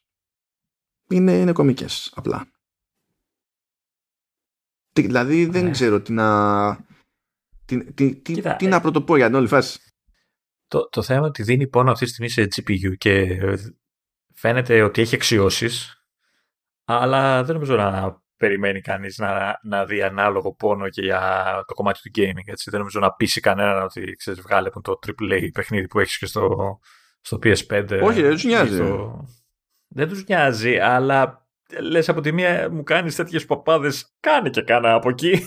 δεν είναι μόνο βίντεο και. Πρωτίστως δεν θα νοιάζει τον developer. Γιατί ο developer δεν μπορεί να θεωρήσει τώρα σοβαρή αγορά ε, τον κόσμο που θα έχει δώσει τουλάχιστον 2.500 ευρώ για να πάρει το, το, Men- το Men- M1 Pro, M1 Pro με 14 GPU με 14 πυρήνες GPU έναντι των 7 ή 8 του, του M1. Δε, δηλαδή, ακόμα και αν πούμε αυτό το, με το φθηνότερο MacBook Pro, δεν μπορεί με straight face ο developer να πει Α, θα υπάρχουν αρκετοί τέτοιοι ώστε να έχει νόημα. δηλαδή, πόσο μάλλον για όλα τα παραπάνω, έτσι. Δεν είναι. Αυτό που την νοιάζει την Apple είναι ο πιο επαγγελματίας. Ανάλογα τώρα με τον κλάδο, έτσι. Αλλά για να καταλάβετε τώρα που είχε ένα παράδειγμα το οποίο για μένα ήταν ενδιαφέρον. Ε, έχει ένα βιντεάκι που θα το έχουμε και αυτό στι σημειώσει. Θα τα έχουμε τα επίσημα βίντεο μαζί και τέλος πάντων αυτό της παρουσίασης. Ε, όταν βγαίνει ένας άνθρωπος και λέει ότι κα, να, κάνω αυτό, αυτό, αυτό και αυτό προηγουμένως, δεν γινόταν να το κάνω σε real time. Τώρα μπορώ. Ή σου λέει άλλος ε, αυτό το έκανα πριν, αλλά δεν μπορούσα να το κάνω εκτός μπρίζας. Τώρα μπορώ. Αυτό δεν σημαίνει ότι θα καθίσει ο άλλος τώρα να βγάλει όλη την εργάση με εκτός μπρίζας, αλλά σημαίνει ότι ανοίγουν κάποιες πόρτες που πριν ήταν εξορισμού κλειστές. Και το αγαπημένο μου που δεν το λες ούτε καν demo αυτό. Δηλαδή ήταν απλή αναφορά σε promotional video ας πούμε. Ε, ήταν με το με το Star Trek Enterprise. Το, το Star Trek, αυτή είναι η σειρά. Το Enterprise του Star Trek τέλος πάντων. Ε, είχαν ένα Το αρχείο, το γραφικό εννοείς τέλος ναι, πάντων. ναι, ναι, είχαν Το ένα μοντέλο. τρισδιάστατο μοντέλο του Enterprise και είχαν ε, στο πλάι και μια τομή και έβλεπες και το εσωτερικό ας πούμε και τα λοιπά. Και ε, γύρναγε την κάμερα πέρα δόθε και έκανε λέει αυτό, αυτό λέει που, κα- αυ- που γίνεται αυτή τη στιγμή και το κοιτάμε ξέρω εγώ σε πραγματικό χρόνο και γυρνάμε την κάμερα δεν γίνεται λέει πουθενά αλλού διότι δεν χωράει στη VRAM δεν είναι αρκετή VRAM Ναι. ενώ το χωράει ναι εδώ με το τέρας ξέρω εγώ τον, ε, τον M1 Max το τούβλο ναι οκ αλλά εδώ χωράει Αυτά είναι τα τέτοια. Τώρα το. Εντάξει, καλά, οι φωτογραφάδες θα, Θα πήξουν. θα τρίβουν χέρια πόδια σαν τις μύγες. Ε, δεν το συζητάμε, εντάξει. Ε, τώρα βιντεάδες ανάλογα με το πώς είναι μαθημένοι να δουλεύουν, ρε παιδί μου. Ή ξέρω εγώ άλλοι που έχουν να κάνουν με ειδικά εφέ και τα λοιπά, ανάλογα με το τι εργαλεία χρησιμοποιούν, ανάλογα με το πώς είναι στημένη η εταιρεία και, και τα λοιπά. Εκεί έτσι κι αλλιώς παίζουν και άλλοι Δεν παράγοντες είναι. λόγο, Τα- ας πούμε. Τα εργαλεία αυτά υπάρχουν σε Mac, ενώ είναι optimized για Mac αυτά τα πράγματα. Δεν ξέρω τι εργαλεία χρησιμοποιούν σε αυτό το επίπεδο οι βιντεάδες. Άλλα είναι, Δεν αλλά Final- δεν είναι. Δεν είναι Final, δεν είναι Final Cut, ας πούμε έτσι. Πρέπει να είναι κάτι πιο εξειδικευμένο. Χρησιμοποιούν για Final Cut. Όχι, το Final Cut είναι από τα εξειδικευμένα του χώρου αυτού. Ε, Α, οκ. ε, χρησιμοποιούν Final Cut.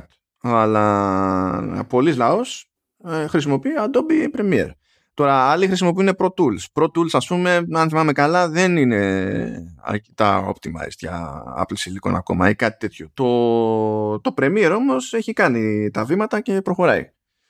Ε, δε- δεν είναι ότι δεν έχει επιλογές και γι' αυτό έδειχνε και, σ- ε, και τέλος πάντων κάποιες συγκρίσεις που κάνει στο ε, στο επίσημο το site είναι σε επαγγελματικές εφημο- ε, εφ- εφαρμογές επαγγελματικές, τέλος πάντων επαγγελματικής χρήσης εφαρμογές. Δηλαδή ε, πηγαίνει και σου λέει κάνει συγκρίσεις ξέρω εγώ πριν και μετά με το DaVinci Resolve ξέρω εγώ. Λοιπόν έχουν ξέρω εγώ εντάξει και έχουν, έχουν benchmarks για ε, για Xcode προφανώς για Logic Pro, για Vectorworks για Affinity Photo για το Tether USS της της NASA. Ε, Final Cut, Maxon Cinema 4D DaVinci Resolve Photoshop ε, τ- δηλαδή αυτά τους νοιάζει τι, τι κάνουν Ναι. έτσι. αυτό δεν σημαίνει ότι όλα είναι optimized και όλα είναι δεν ξέρω δεν ξέρω και εγώ τι, ούτε σημαίνει ότι επειδή έβλεπα και κάτι συζητήσεις που λέει αυτά είναι χαζομάρες και κάθεται επαγγελματία σε στούντιο, ξέρω εγώ, και δουλεύει πάνω σε MacBook ή σε Mac γενικότερα και τέτοια, αφού στο τέλος όλο το render γίνεται σε Linux server farms γιατί είναι πιο φθηνά κτλ. Ναι, προφανώς. Προφανώς δεν είναι αυτό το, το point. Το point είναι πριν στείλεις στο, στο server farm τι, τι μπορείς να κάνεις. Πριν στείλεις το job στην, στην όλη φάση. και εντάξει, παιδιά, ε, έτσι κι αλλιώς, εγώ κάνω χάζι, κάνω χάζι με τους καλωμένους, έτσι. Ε, γιατί οι μη σκαλωμένοι είναι ενθουσιασμένοι γιατί σου λέει βλέπουμε πράγματα και γίνονται ε, που δεν γίνονται κάθε μέρα στον χώρο του computing τα βλέπουμε από μια αρχιτεκτονική που δεν ήταν τόσα χρόνια το στάνταρ στο computing γιατί είμαστε μαθημένοι σε 686 ενώ τώρα μιλάμε, έχουμε να κάνουμε με ARM στην ουσία και βλέπουμε πράγματα που είναι εξέλιξη, εξέλιξη στο τι υπάρχει διαθέσιμο τέλος πάντων στο, στο computing. Και αν είχαν σφιχτεί στην μπάντα του PC, ας πούμε, προηγουμένως με τον εμένα, τώρα θα έχει άλλο πανηγύρι εδώ. Ξέρεις, βλέπουμε και μια Apple που δείχνει να ξυπνάει λίγο έτσι, γιατί πολλοί λέγανε ότι ξέρεις, κάθε χρόνο τα ίδια και τα ίδια. Ε, από πέρυσι δηλαδή με τον M1 και αυτά σαν, σαν να ξύπνησε το, το τέρας που έκρυβε μέσα της, ξέρω εγώ, κάπως έτσι. Ε, ε, έχει μπει σε ένα mode περίεργο η εταιρεία. Ενός λεπτού σιγή για το παλικάρι που με το που ανακοινώθηκε το iPhone 13 με τον α15 ε, πριν περάσουν 24 ώρες επειδή δεν είχε πει κάτι συγκεκριμένο για επιδόσεις η Apple λέει ότι α, άρα είναι μία η άλλη και άρα η Apple πλέον έχει χάσει το, το ρυθμό της και φταίει το ότι φύγανε άτομα από που ήταν chip designers και φύγανε το 2019 και τώρα ορίστε έπεσε ο ρυθμός της εξέλιξης και τα λοιπά πάρτα όλα φλαράκο δηλαδή, δηλαδή έτσι κι αλλιώς βγήκες λάθος μερικές μέρες αργότερα για τον α15 έτσι κι αλλιώς. Αλλά δεν ξέρω πώς επιβιώνει η θεωρία σου αυτή τη στιγμή δεν ξέρω τι σημαίνει στην όλη φάση. Εν τω μεταξύ σκεφτείτε το άλλο το ανέκδοτο. Ο, ο M1 υποτίθεται ότι βασίζεται σε πυρήνες που από άψη αρχιτεκτονικής είναι οι πυρήνες του α14. Αν εξακολουθεί και ισχύει αυτό γενικά για M1 Pro και M1 Max ε, η, έχει ήδη μια καλύτερη επιλογή σε CPU και GPU cores η Apple έτοιμη για να τη χρησιμοποιήσει παρακάτω. Τον M2. Α το πει και Μίτσο, δεν έχει. Ό,τι να είναι. Αλλά έχει και κάτι. Δηλαδή δεν είναι ότι ε, τώρα θα αρχίσει ξαφνικά να τρέχει για να φτιάξει άλλο level πυρήνα. Αν, αν και έχω την εντύπωση ότι ε, από ένα και μετά θα αρχίσει να το κάνει ανάποδα. Έτσι. Θα φτιάχνει τον M1 και μετά θα τον κάνει scale down στα κινητά.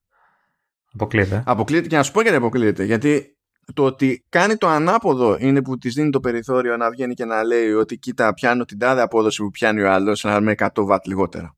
Επειδή ξεκινάει με πυρήνες πρέπει να έχουν ελπίδα να λειτουργήσουν σε, σε μικρές συσκευές. Έχει χτίσει δηλαδή ε, ε, γερές βάσεις από άψη efficiency, power management και τα λοιπά και μετά δίνει και δίνει και δίνει και δίνει. Ενώ το να πας από την ανάποδη είναι πολύ μεγαλύτερο πρόβλημα μετά να αρχίσεις να κόβεις.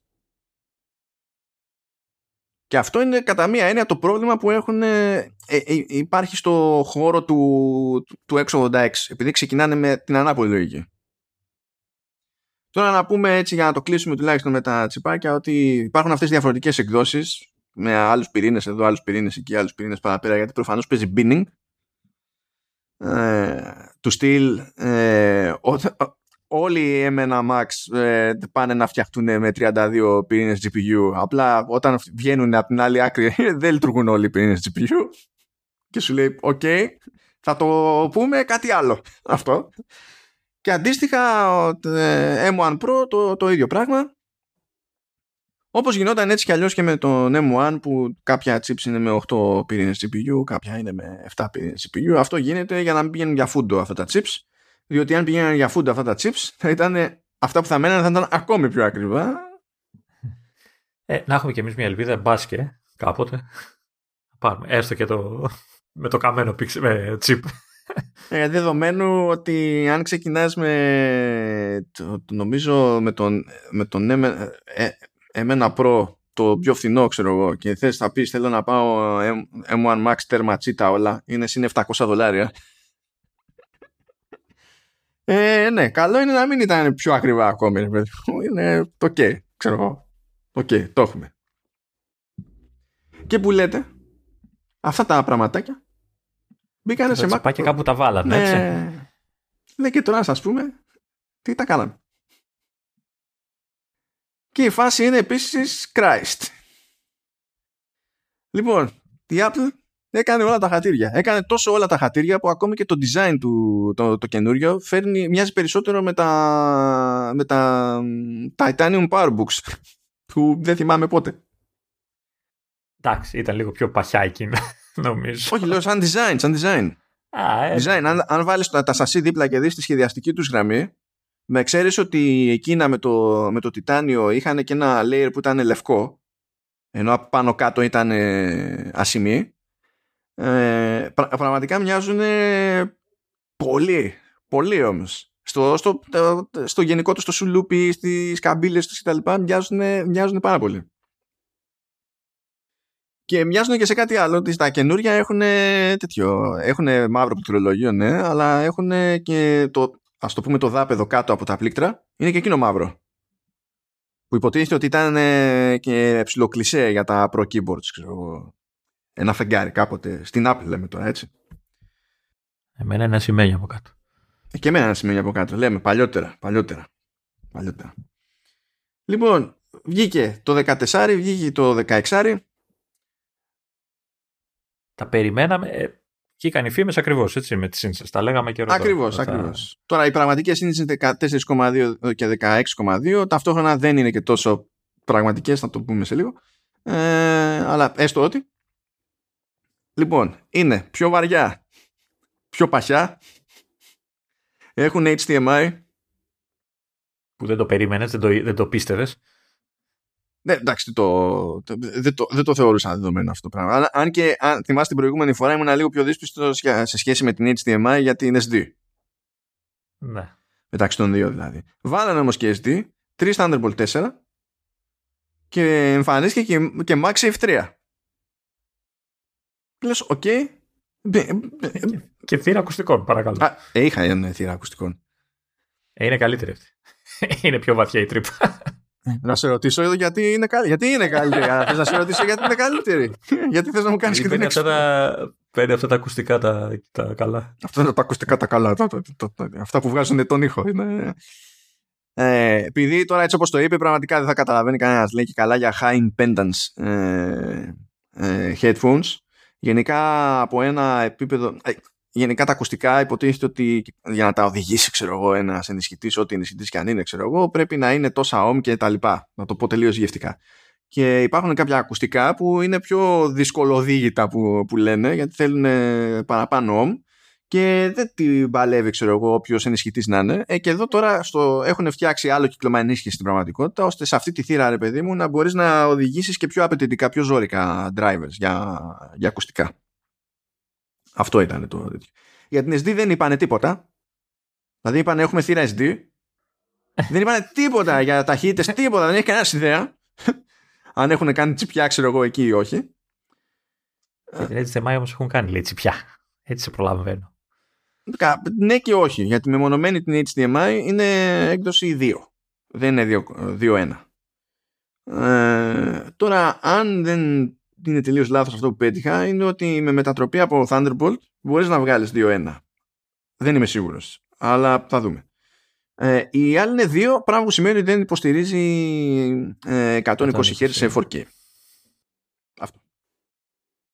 Αυτό είναι το πρόβλημα.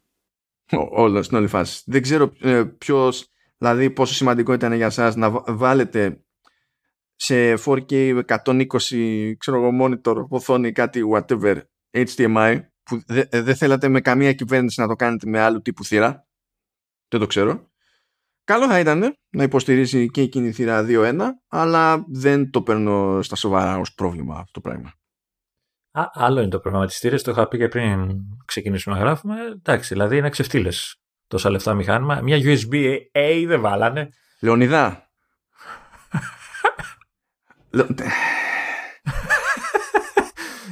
Θα είναι, ξέρεις, USB 2. γαμάτο μου, USB-A δηλαδή. Αυτό, να βγάλει μηχάνημα η Apple το 2021 και να έχει το πράγμα που να, δηλαδή να δίνει και άλλη ζωή σε αυτή, σε αυτή τη θύρα. Αφού με αυτά τα μηχανήματα παραδέχεται το λάθος τόσων χρόνων που προσπαθούσε να μας πείσει με λίγες θύρες, με το ένα μετά το ορίστε. Βάλε και τη USB-A. Πλάκα είναι ότι γίνονται αυτές οι παραχωρήσεις ενώ τα βασικά προβλήματα στο μεσοδιάστημα έχουν λυθεί. Αυτό το λέγαμε και σε άσχητη φάση με τον Λεωνίδα ότι πλέον είμαστε στη φάση που αν κάποιος θέλει να πάρει ένα hub με USB-C πάνω δηλαδή και καλά να το συνδέσεις σε μία θύρα USB-C και να του βγάζει από την άλλη ξέρω εγώ τρεις θύρες USB-C. Πλέον υπάρχουν, ε, υπάρχει αυτή η δυνατότητα γιατί έχουν βελτιωθεί οι controllers για τα hubs, οι controllers πάνω στα, ε, στους υπολογιστές κτλ. Και τουλάχιστον σε αυτά δεν τζιπιάζει η Apple, βάζει ό,τι καλύτερο controller έχει πρόχειρο. Ενώ στα PC δεν είναι ακριβώς έτσι. Άμα σου πει κάποιος έχω Thunderbolt, όχι, ε, δεν ξέρεις ακριβώς τι σημαίνει σε κάποια σενάρια. Είναι, μ, είναι λίγο ψάξιμο. Οπότε αυτό κατά μία είναι, θα μου πεις και πάλι έπρεπε να πάρω, δώσω έξτρα λεφτά για να πάρω ένα hub. OK. Okay. Και τώρα ισχύει αυτό, διότι πριν είχαμε τέσσερις θύρες Thunderbolt πάνω και τώρα έχουμε τρεις. Που στην πράξη δεν σημαίνει κάτι συγκλονιστικό, διότι εκ των πραγμάτων η μία ήταν πιασμένη πριν. για, για το ρεύμα. Πλέον τουλάχιστον είναι καθαρά τρεις θύρες, γιατί πλέον το ρεύμα πρέπει να το χώσεις με το Maxi. Ε, και πριν στην ουσία καθαρά τρεις θύρες ήταν. Το ίδιο πράγμα ήταν. Που και, ναι, αυτό λίγο, ε. και αυτό λίγο σχετικό από την άποψη ότι αν, αν χρησιμοποιούσες ε, Powered Hub ή κάτι ξέρεις monitor που ήταν Thunderbolt και έστελνε ρεύμα και τα λοιπά και λειτουργούσε και εκείνος σαν hub, τότε σου έτρωγε μία θύρα και σου μείναν οι άλλες τρεις ελεύθερες. Και έκανες και data transfer και τέτοιο. Τώρα έχεις τρεις Thunderbolt 4. Το οποίο ε, βγάζει νόημα για την άποψη ότι κάπως πρέπει να μοιραστεί το bandwidth. Δηλαδή, ε, επειδή όλα αυτά πιάνουν PCI lanes ε, και αυτά είναι περασμένα σε αριθμό, δεν έχει άπειρα το, το σύστημα, ό,τι και να κάνεις δηλαδή, έχει ταβάνει το πράγμα. Ε, κάπως πρέπει να μοιραστεί το bandwidth και, σου, και στην ουσία είναι σαν να έχει κοπεί μία θύρα Thunderbolt για να δοθεί bandwidth για την HDMI και την SD σκεφτείτε το έτσι λίγο γύφτικα ε, και να δοθεί και να υπάρχουν, να μείνουν και PCI lanes για τα SSD, Λεωνίδα. Τα οποία εντάξει, δεν, δεν χρειάζονται πολλά νομίζω. Εντάξει, λέει, θυμάστε, καλούς SSD είχαμε προηγουμένως. Λέει, διαβάζανε εκεί πέρα γύρω στα 3,3 γίγκα το, το δευτερόλεπτο. Ε, τώρα έχουμε βάλει κάτι άλλο, διαβάζουν 7,4. Δεν με νοιάζει. Είναι ακριβή, είπαμε. 7,4 εντάξει 7,4 και γιατί λέει μέχρι 8 τέρα τα οποία είναι πολύ βατά να τα πάρει κάποιος. Ε, ναι, να ξέρετε, σε αυτές τις περιπτώσεις, μάλλον τα, όταν πάτε να κάνετε upgrade στο build to order και διαλέξετε 8 τέρα, μάλλον αυτό που θα δείτε σαν έξτρα χρέωση είναι υψηλότερο από τη χρέωση για όλο το άλλο μηχάνημα. Έτσι πάει το πράγμα. Η, η αλήθεια είναι ότι στην Αμερική έχει 2.400 ο δίσκος η αναβάθμιση. Α, το Άρα ε, ε, με τη μία είναι παραπάνω από το φθηνότερο 14 MacBook Pro. Κατευθείαν πηγαίνει τέτοιο. Είναι, είναι στο medium MacBook Pro. Το, ε, ναι, και γενικά παίζει και εδώ πέρα χαμούλης, οπότε πιάσαμε τις θύρες και να πούμε τουλάχιστον για το νέο της υπόθεσης, το MagSafe. Το MagSafe 3 είναι στην ουσία αυτό που φαντάζεται κανένας. Ε, πλέον μπορεί κάποιος να φορτίζει από MagSafe και άμα περάσει κάποιος δύσμηρο από δίπλα και τραβήξει το καλώδιο, δεν θα φύγει όλο το λάπτοπ μαζί. Θα φύγει το, το καλώδιο. Ε, είναι, είναι καστομιά πάνω στο, στην προδιαγραφή του, του USB-C. Λειτουργεί δηλαδή με Power Delivery. Και είναι και νομίζω το πρώτο προϊόν στην αγορά που υποστηρίζει την έκδοση 3.1 του Power Delivery, πράγμα που σημαίνει ότι θεωρητικά, ρε παιδί μου, πηγαίνει μέχρι 240 W το καλώδιο αυτό. Okay. Ε, γιατί προηγουμένως ε, το ταβάνι ήταν 100. Και στη μία άκρη του καλωδίου είναι το βίσμα το MagSafe και στη, που σκάει εκεί παπ ευθυγραμμίζεται μαγνητικά και τέλος και στην άλλη μπάντα είναι USB-C και το καλώδιο αυτό είναι ξεχωριστό από το, από το φορτιστή. Δηλαδή, άμα σου διαλυθεί το καλώδιο, πηγαίνεις και παίρνεις. Έτσι όπως θα άλλαζες και πριν ένα καλώδιο USB-C, ρε παιδί μου, που ήταν αποσπόμενο, η διαφάση. Όπως είναι στα κινητά, οι φορτιστές και τα. Ναι. Όταν είχαμε φορτιστές, ας πούμε, στα κινητά. Ε, ίδια, ίδια φάση, ρε παιδί μου, μπορείς να. Δηλαδή, ξεχωριστή υπόθεση ο φορτιστής από το καλώδιο MagSafe. Ε, και αυτό δεν σημαίνει ότι δεν φορτίζει το σύστημα από USB-C και Thunderbolt. Φορτίζει. Δεν είναι ή το ένα ή το άλλο. Άμα θέλει κάποιος να φορτίσει δηλαδή με USB-C, μπορεί να φορτίσει κανονικά. Υπάρχουν κάποιες διαφορές βέβαια λόγω ισχύως. Γενικά τα 14 και ειδικά εφόσον είναι με M1 Pro έρχονται με τροφοδοτικό που είναι νομίζω 67 W όπως ήταν περίπου τα 13 ε, προηγουμένως. Αλλά εφόσον βάλουμε πάνω M1 Max ε, έρχονται με φορτιστή 96 W. Και στα 16 εφόσον έχουμε πάλι M1 Max είναι εκεί πέρα πάλι 96 W. Και υπάρχει ως ξεχωριστή επιλογή η οποία πηγαίνει έξτρα, πηγαίνει ένα 20 έξτρα νομίζω κατά την παραγγελία ε, και φορτιστής 140 W. Τι παίζει τώρα με όλο αυτό το πράγμα και γιατί υπάρχουν αυτές οι επιλογές. Έτσι όπως έρχεται το κάθε μηχάνημα έχει το φορτιστή που χρειάζεται για να τραβάει ανα πάσα ώρα και στιγμή το, το ρεύμα που απαιτεί για να κάνει ό,τι θέλει να κάνει ακόμη και σε full load αλλά δεν υποστηρίζει fast charge.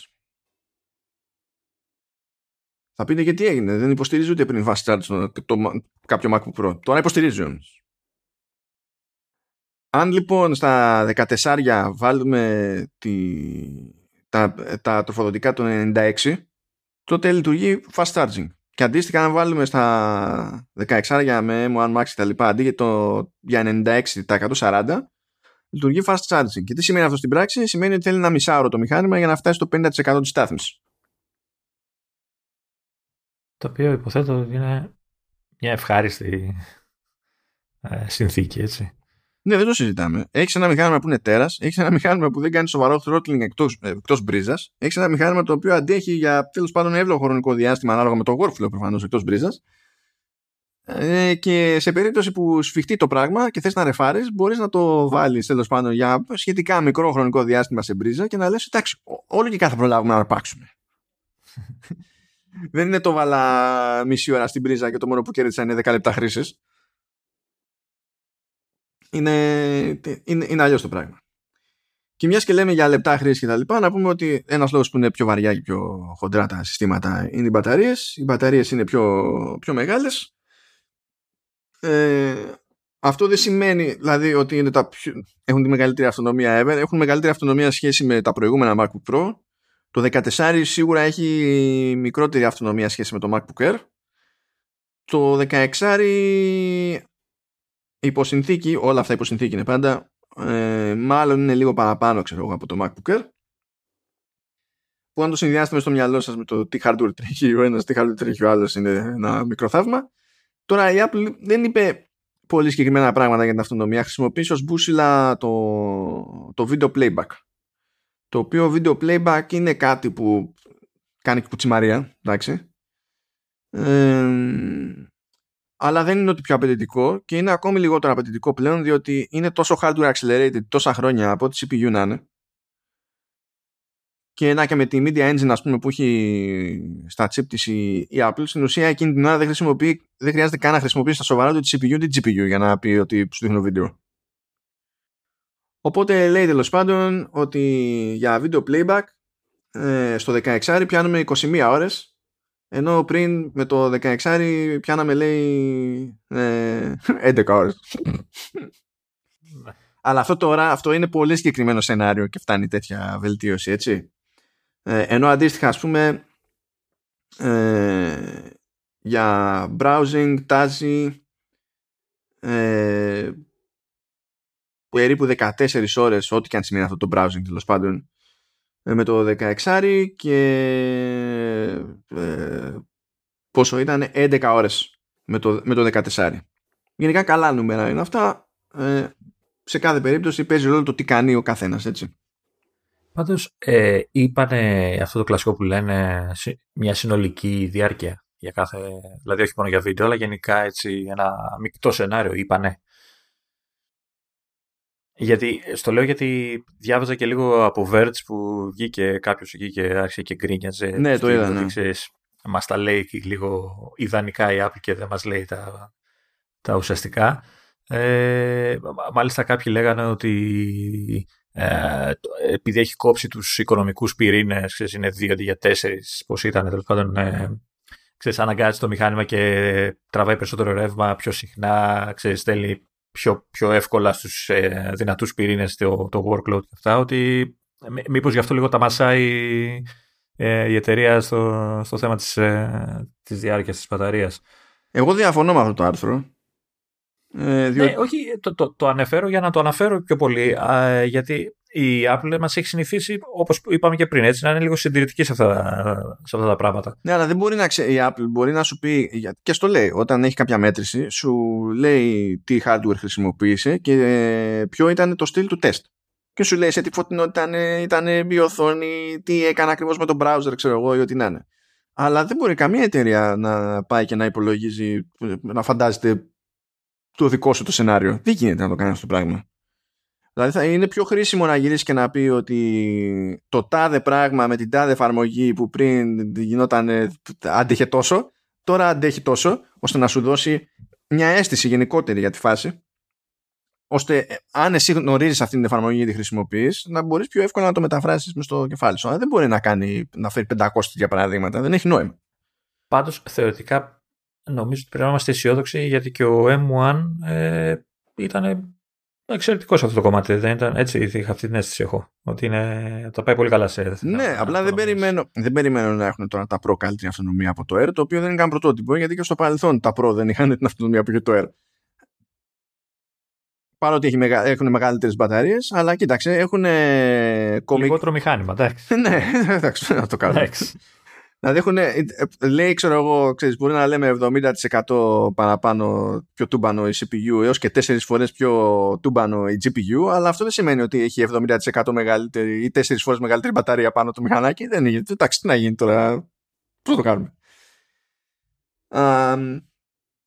οπότε περιμένω να είναι καλά τα αποτελέσματα εκεί πέρα, ε, αλλά Τώρα να πούμε ότι γκρινιάζουμε και ότι η Apple δεν έγινε πιο συγκεκριμένη. Ποιος γίνεται πιο συγκεκριμένος, δεν το καταλαβαίνω. Δηλαδή, ε, η κακή εποχή της Apple ήταν που έβγαινε και έλεγε.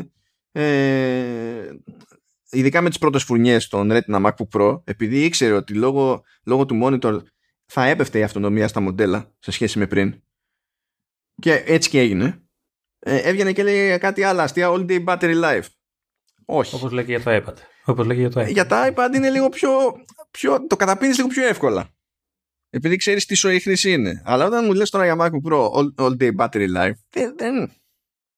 Πρέπει να, δηλαδή για να, το, για να ισχύει αυτό πρέπει να κάνω διαλύματα απλά για να το κοιτάζω το MacBook Pro. Δεν, δεν γίνεται αυτό. Αλλά ναι, anyway. Γιατί κάνει κάτι δημιουργικά. Έλεγε σου βγάζει το 8ωρο, το επαγγελματικό, στο τυπικό ναι, σενάριο ναι, χρήσης και επειδή εσύ τάχα μου δουλεύεις 8 ώρο, ναι. άρα σου βγάζει όλη την ημέρα. Αυτά είναι κάποιε λίγια, δεν είναι. Ενώ τώρα σου λέει, ε, video playback τόσο. Είμαι σίγουρος πάντως ότι θα μάθουμε έτσι σύντομα. Δηλαδή, μόλις πάρουν τα πρώτα μηχανήματα στα χέρια τους οι, οι testers, τα, τα, θα γίνει χαμός. Αλλά και αυτοί θα έχουν το ίδιο πρόβλημα. Θα πρέπει, δηλαδή, δεν θα έχει νόημα ό,τι και να μας πούνε, αν δεν πούνε ότι το τεστ που κάνω είναι αυτό. Και οι συνθήκες είναι αυτές. Έτσι, ε, αλλιώς, αλλιώς δεν έχει νόημα. Κάποια πιο οργανωμένα site συνήθως έχουν πολύ συγκεκριμένη ε, προσέγγιση στο, στο πώς κάνουν ε, ε, τεστ τις μπαταρίες και έχουν ένα πλάνο συγκεκριμένο και το έχουν δημοσιευμένο ρε παιδί με αυτό. Οπότε δεν το ξαναγράφουν από την αρχή ξέρεις σε κάθε τέτοιο αλλά σου λέει ότι άμα θες να δεις τι, υπό ποιες συνθήκες κάνουμε τις μετρήσεις να. Ε, έτσι θέλει. Γιατί δεν υπάρχει κάποιος, κάποια βάση ξέρεις, να στηριχθείς αλλιώς και να πεις ξέρω εγώ ότι αυτά τα νούμερα που βλέπω σημαίνουν μάλλον αυτό και αυτό. Καθώς και εσύ τα διαβάζεις ως χρήστης δηλαδή. Ε, και μέσα σε όλα όλο αυτό έχει και νέο σύστημα ψήξης. Έχει και ποδαράκια ποδαράκια αυτή τη φορά το μηχάνημα για να, έχει, να κυκλοφορεί λίγο καλύτερα ο αέρας από κάτω. Γιατί η μητρική με το chip δεν είναι πλέον οριζόντια έτσι όπως καθόμαστε μπροστά στο, στο μηχανάκι που ήταν, ε, είναι συνήθως οριζόντια στο πάνω μέρος του πληκτρολογίου Τώρα είναι κάθετα στη μέση του πληκτρολογίου και έχει ανεμιστήρες αριστερά-δεξιά. Τώρα λέει η Apple ότι ακόμη και σε χαμηλή... Διάβασα ότι έχει παραπάνω ανεμιστήρες. Λάθος. Τι παρα, παραπάνω ανεμιστήρες; Ότι έχει τρεις, όχι δύο. Λάθος το κατάλαβα. Α, δεν μου θυμίζει κάτι αυτό. Μπορεί. Σίγουρα πάντως έχει εκατέρωθεν. Τώρα αν έχει και τρίτο κάπου αλλού και δεν πήρα χαμπάρι, OK. Okay. Δεν έχω Όχι, όχι, μπορεί να κάνω εγώ λάθος. Δεν, ε, κοίτα, το ζήτημα εμένα είναι το κατά πόσο ισχύει αυτό που είπε η Apple ότι και σε χαμηλές στροφές ε, το σύστημα αυτό κυκλοφορεί 50% περισσότερο αέρα. Που α, ωραία να πω ότι αυτό ισχύει. Ε, το ζήτημα είναι τι κάνει γενικότερα, όχι μόνο στις χαμηλές στροφές. Ε, βέβαια λέει η Apple ότι ε, σε πάρα πολλά tasks της καθημερινότητας, δηλαδή τα απλά, σε αυτά τα συστήματα δεν θα παίρνουν καν στροφές. Γιατί θα είναι τόσο χαλαρή η φάση, ας πούμε, που σου λέει Κάζο μιλάει όταν θα δουλεύουν μόνο οι efficient, efficient οι core, ξέρεις, ή η οικονομική. Ε, φα, φαντάζομαι, φαντάζομαι, ναι. Αν και ε, ε, δεν ξέρεις τώρα πώς το έχουν σχεδιάσει όλο αυτό ακριβώς, γιατί υπάρχει και μια, ε, υπάρχει μια προσέγγιση που λέγεται race to sleep που, Α, που ε, τα δίνουμε όλα και σταματάμε γρήγορα. Αυτό. Ναι, ναι, γιατί υπό συνθήκη έτσι μπορεί να τσιτώνεται για λίγο το μηχάνημα παραπάνω αλλά σε σχέση με την αναλλακτική μπορεί να ε, καταναλώσει λιγότερη συνολική ενέργεια για την ολοκλήρωση του ίδιου task. Αλλά αυτό πάλι είναι σχετικό. Ναι, δηλαδή υπάρχουν πράγματα να τσεκάρεις για να δεις τι, τι παίζει ξέρω εγώ, στη, στην όλη φάση. Ε, θες να πούμε για, τη, για την οθόνη Λεωνίδα; Δεν ξέρω. Έλα μωρέ, μια οθόνη είναι εκεί. Ε, καταρχάς ε, σε έβγαλαν ψεύτη. Έτσι. Ούτε εσύ περίμενες ότι θα κάνουν αυτό που κάνανε. Ε, κατά τα άλλα καταλαβαίνουμε γιατί πονάει η τσέπη μας όταν ε, βλέπουμε αυτά τα μηχανήματα. Λεωνίδα με απογοητεύεις. Με απογοητεύεις. Γιατί; Ε, περίμενα να ξεκινήσει κατευθείαν με, το, με την εγκοπή, ρε, Λεωνίδα. Όχι, όχι, δεν με απασχολεί. είναι, έχω, έχω, έχει πέσει τρελό κρά. Αν είναι δυνατόν βάλανε εγκοπή σε λάπτοπ και δεν ξέρω κι εγώ τι. Εκεί που όλοι προσπαθούμε να τη γλιτώσουμε και αυτή τη βάλανε σε λάπτοπ και δεν συμμαζεύεται. Και ναι, OK. Okay. Παιδιά, χαλαρώστε λίγο. Μην κάνετε τόσο έτσι. Εντάξει, ενοχλητική είναι. Δεν μπορεί να πει κανείς ότι δεν είναι ενοχλητική, αλλά εδώ τη συνηθίσαμε στο iPhone που είναι μια αυτή η οθόνη. Τώρα σε αυτό που θα είναι και μεγάλη οθόνη και θα χάνεται ουσιαστικά. Ναι, όσο πιο μεγάλη είναι η οθόνη, τόσο λιγότερο ζήτημα είναι αυτό.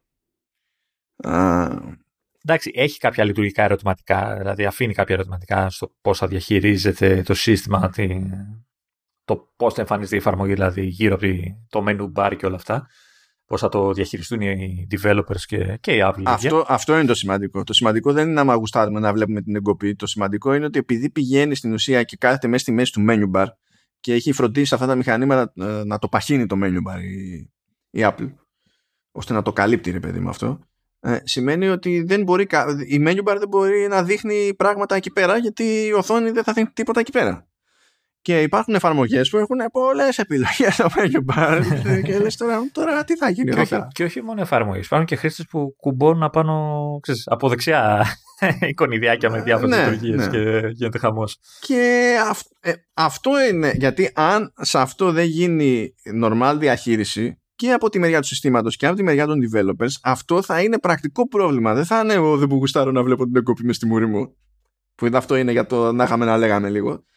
Που βέβαια ε, έχει κάνει κάτι τσαχπινιές εκεί πέρα η Apple. Πρώτα απ' όλα λέει ότι ε, η εγκοπή είναι οπωσδήποτε, δηλαδή τη βλέπεις μου, υπάρχει περιθώριο γύρω-γύρω. Ε, όταν είσαι σε ξέρω, desktop και έχεις εφαρμογές που δεν είναι full screen. Εκεί φαίνεται, κάνει μπαμ. Ε, ε, επίσης να πω ότι αντιμετωπίζεται ως μέρος της οθόνης αυτό το, αυτή η εγκοπή Οπότε μπορείς να πας στον Gersora εκεί και να τον κουνήσεις μέσα στην εγκοπή και να τον κρύψεις. Ευτυχώς, γιατί φαντάζεσαι να σκάλουν εκεί. Ναι, θα ήταν εκνευριστικό, ε. Πω, πω ρε φίλε, θα ήταν πολύ σφαστικό, ναι. ε, τώρα όταν οι οθόνες το γυρνάνε σε full screen, ε, εκεί τα σενάρια είναι δύο. Αυτό που κάνει αυτόματα το σύστημα και νομίζω ότι θα έχει επιλογή και ο, και ο χρήστης και ο developer να το αλλάξει αυτό. Και νομίζω είναι αυτό που δείξανε και στην παρουσίαση. Αυτό φαίνονταν στην παρουσίαση κάνανε. Αυτό, αυτό κατάλαβα από τα screenshots. Στην ουσία πηγαίνει και βάζει στην ευθεία, βάζει μαύρο και ξεκινάει όλη η εικόνα πιο χαμηλά, κάτω από την εγκοπή. Άρα ένα μέρος της οθόνης είναι 0 Ε, και όλο το περιεχόμενο είναι κάτω από την εγκοπή. Οπότε δεν έχεις κάτι να σου κόβει κάτι άλλο. Στη, Αλλά στην φάση. θεωρώ ότι όταν θα πηγαίνεις στο mouse πάνω που εμφανίζεται ξέρω εγώ, το menu bar και τέτοια, θα κάπως θα γίνεται πάλι προσαρμογή, έτσι. Ε, δεν ξέρω, γιατί εκεί πέρα έχουν δύο επιλογές. Μπορούν και το menu bar να το ξεκινάνε από κάτω, έτσι όπως ισχύει και τώρα. Από εκεί που ξεκινάει το, το ίδιο το παράθυρο, ας πούμε, του full screen, ο Θεός να το κάνει, ή μπορούν να το, παίξουν, να το ξεκινάνε πιο ψηλά. Δεν ξέρω. Θα το, θα το δούμε αυτό. Αλλά εκεί πέρα θα χρειαστεί προσαρμογή, ειδικά για το θέμα του, του menu bar. Γιατί δεν εννοείται να μπέσουμε σε μια λούπα εκεί πέρα που να θέλουμε να φτάσουμε σε ένα κομμάτι του menu bar και τελείως τυχαία αυτό να μην εμφανίζει, να μην χωράει. να εμφανιστεί αυτό. Αυτό είναι ένα θέμα. Μπορούν να κάνουν, μπορούν να κάνουν το καρουζέλ του Safari.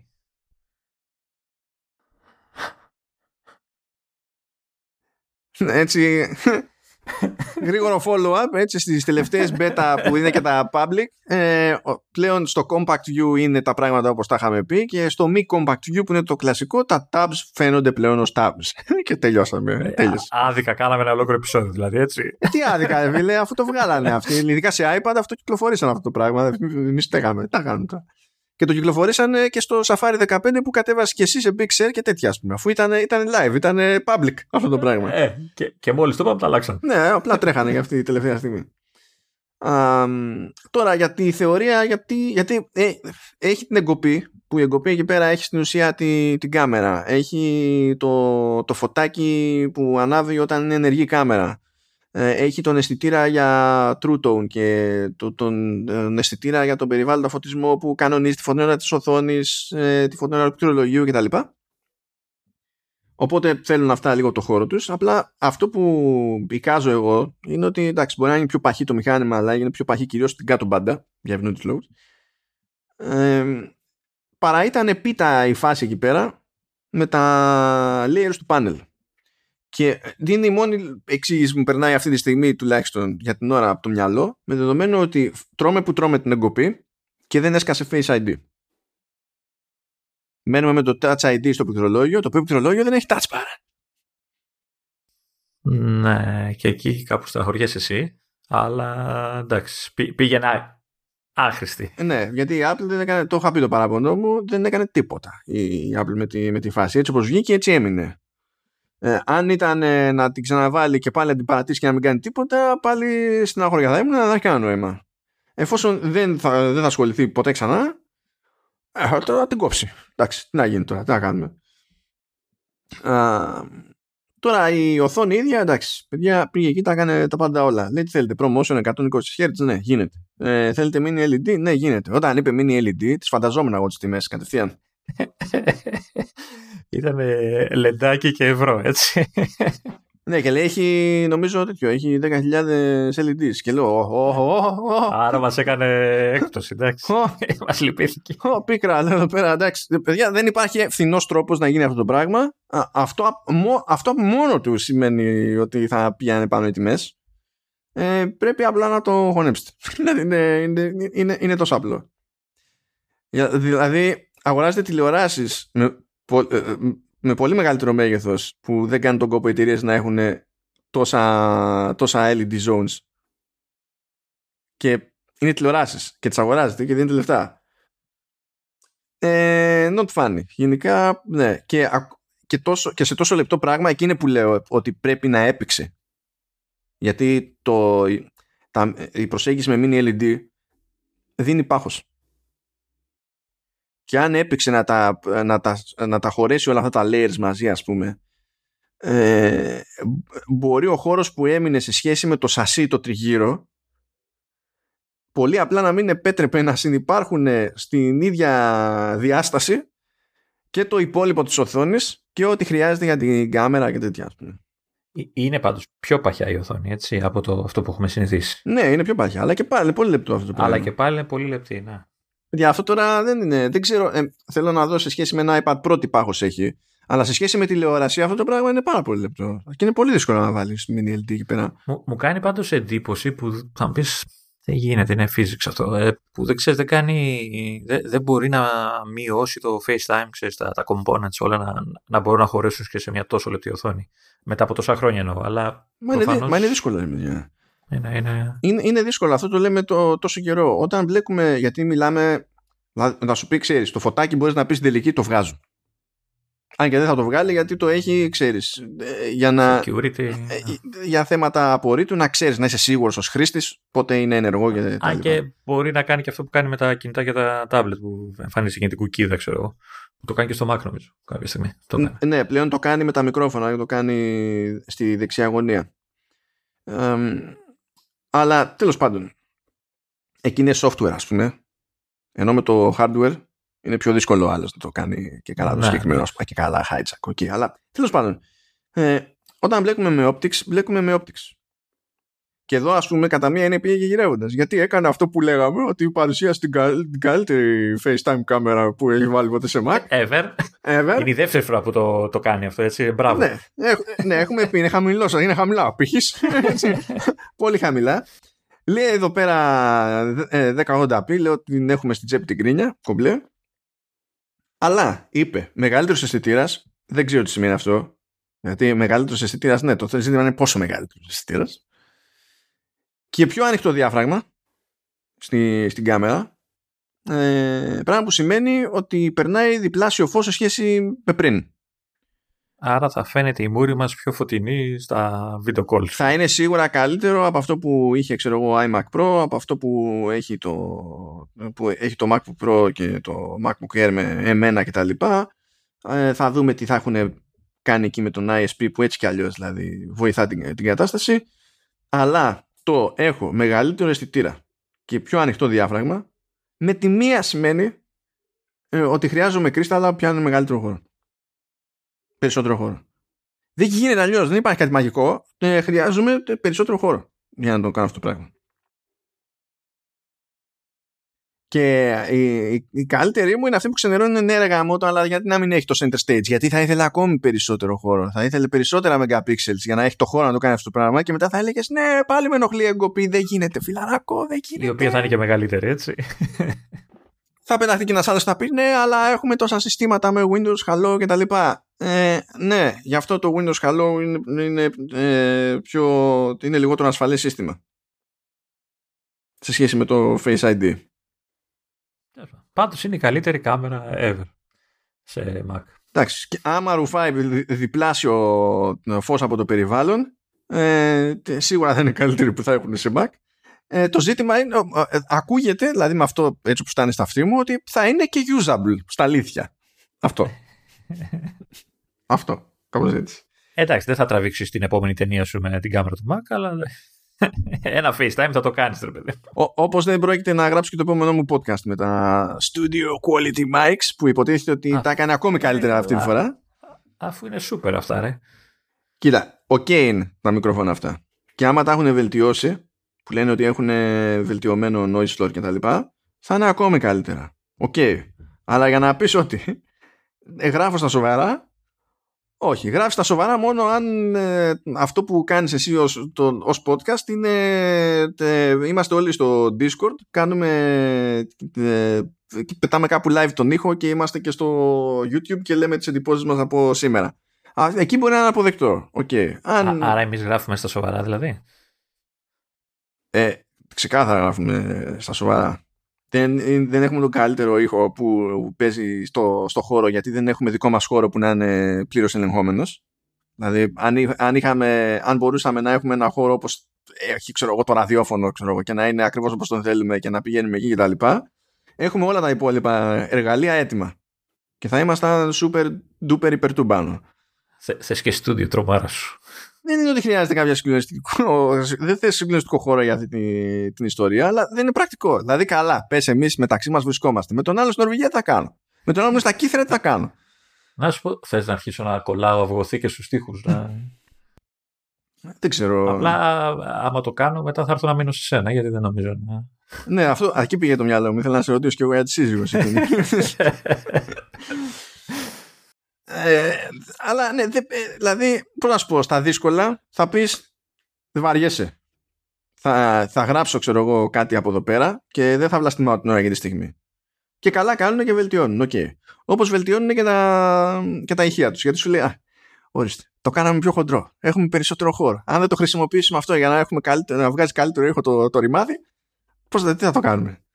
Και καλά κάνει. Πόσο εύκολα θα πληκτρολογήσει και θα, τρί, θα τρίζει από τον μπάσο και θα χοροπηδάνε τα δάχτυλά σου πάνω στα πλήκτρα. Ευτυχώς όχι, γιατί έχουν τέτοιο. έχουν και γούφερ για cancel. mm. για να σπάνε τον κραδασμό αυτό. Και σου λέει τέλος πάντων έχουμε ε, περισσότερο έτσι, βαθύτερο μπάσο, έχουμε καλύτερα Twitters. Ε, το οποίο είναι λογικό, έχει περισσότερο χώρο. Δηλαδή, φαντάζομαι και ότι στο 16 θα είναι ακόμη καλύτερος ο ήχος σε σχέση με το 14, γιατί έτσι πάνε, είναι φυσική. Ε, λέει ότι είναι χρησιμοποιού, δηλαδή υποστηρίζουμε Dolby Atmos και τα λοιπά, πάρα πολύ ωραία, όλα αυτά είναι προβλεπέ. Δεν έχω παράπονο εγώ από, τα, από τις κινήσεις που κάνει η Apple στον ήχο στα αισθήματά της. Θεωρώ ότι προσέχει πολύ περισσότερο από άλλες εταιρείες και στα τηλεφωνά της και στα tablets και στα, και στα laptop. Εξακολουθώ ε, τέσσερα χρόνια και κάτι μετά από τότε που πήρα το MacBook Pro αυτό να θεωρώ ότι είναι από τα καλά παραδείγματα της αγοράς. Χωρίς αυτό να σημαίνει ότι δεν θα πεις θα το θα, θα το βάλω να παρτάρουμε. Εννοείται αυτό το πράγμα. Ε, ε, σε πολύ. Ε, αλλά δεν είναι τα, τα ακούω και ξενερώνω. Και έχω συνηθίσει σε όλα τα χρόνια σε λάπτο να τα ακούω και να ξενερώνω. Και επειδή είχα, είχε περάσει μια μέρα εκεί και ένα M1 MacBook Air από τα χέρια μου, που εκεί πέρα είναι και, είναι και χειρότερο το, το ηχείο, είναι και ένα που δεν βγάζει στέρεο, είχα ξενερώσει από τη ζωή μου γιατί το έχω συνηθίσει αλλιώς και νομίζω ότι κάνουν πολύ καλή δουλειά σε αυτό το, το κομμάτι και τους πιστεύω μετά από τόσα χρόνια ρε παιδί μου ότι θα υπάρχει αισθητή βελτίωση. Τώρα το τι σημαίνει αυτό στην πράξη για τον καθένα, άλλο καπέλο, θα δούμε. Τα, τα ηχεία θυμάμαι και εγώ όταν είχα πάρει το iPad ήταν από τα πρώτα πράγματα που μου κάνανε εντύπωση στο καινούργιο μηχάνημα. Ήταν, αν θυμάσαι ήταν τα, τα πρώτα iPad Pro ήταν από τα πρώτα μηχανήματα που είχαν βάλει τα τέσσερα ηχεία γύρω γύρω που αλλάζαν και ανάλογα πώς το κρατάς αλλάζανε το balance τους και τέτοια και είχε όντως αισθητή διαφορά στον ήχο. Και ακόμα δηλαδή, εντάξει. Ναι, ναι, ναι. Ε, τώρα παιδιά, ανάλογα με το μοντέλο και ανάλογα με το chip και τα λοιπά, έχουμε διάφορα αστεία σενάρια. Έτσι για να για να αναφέρουμε ένα ένα παράδειγμα, κάτσα να το βρω, που πολλές ε, έκανα find και ήταν, ναι. Ε, επίσης να σου πω ότι την αλλαγή στο Safari, την παλιά, το παλιό design το φέραν και στο iPad. Το έκανα τώρα και το... Ναι, ναι, όχι, το περάσανε παντού, το ξέρω, ναι. Το περάσανε παντού, ναι. Ναι, στο 15.1 γίνεται αυτή η τελική Μπράβο. αλλαγή και αντίστοιχα στο, στη, στη GM του, του Monterey έχει περάσει αυτή η αλλαγή, κανονικά έχουν γίνει όλα αυτά. Ε, Λοιπόν, έτσι, ε, ε, έχουμε λοιπόν αυτή, έχουμε βασικά γιατί ξεχάσαμε λίγο για τις οθόνες εκεί πέρα, που είναι... Εντάξει, δεν θα μπω καν στον κόπο να πω τις αναλύσεις. Έχουμε συνηθίσει από Apple τέλος πάντων, όπου μπορεί να δίνει και να είναι στις πυκνότητες που ξέρουμε ότι είναι. Λέει ότι έχει καλύτερη, καλύτερο χρωματικό εύρος αυτή τη φορά. Ε, τα mini LED τα έχει για να μπορεί να κάνει παιχνίδι με, με HDR. Μπορεί να φτάσει ε, μέχρι τα 1600 νομίζω nits στα, στα ζόρια, αν και δεν νομίζω να είναι sustainable αυτό. Δεν είναι sustainable ούτε στο Pro Display XDR. Ε, sustain είναι χιλιάρικο λένε. Ναι, 1000-1200 από εκεί πρέπει, πρέπει να είναι. Οπότε θα έχουμε και εκεί πέρα HDR της προκόπας. Αλλά σου λέει έχουμε αυτή την, την οθόνη και έχουμε ένα MacBook με, με M1 Pro. Ε, μπορούμε να συνδέσουμε λέει και ε, και δύο εξωτερικές οθόνες που μπορούν κάλλιστα να είναι Pro Display XDR. Καλά, ε, εντάξει. Πόσο ακριβώς έχουν από 6.000 Αλλά αυτό σου λέει το μηχανάκι αντέχει. Και μετά σου λέει με MM1 Max ε, μπορούμε να, μπορεί να τρέχει λέει μέχρι ήταν μία Pro Display XDR και μία με HDMI. Μπορεί αυτό. Ε, σωστά. Ε, νομίζω... Ήταν, νομίζω ήταν δύο XDR. Νομίζω. Ενώ με M1 Max λέει πάει μέχρι τέσσερι οθόνες και εκεί νομίζω ότι είναι τρεις Pro Display HDR και, μια, και ένα 4K monitor με HDMI. Και λες, ευχαριστούμε.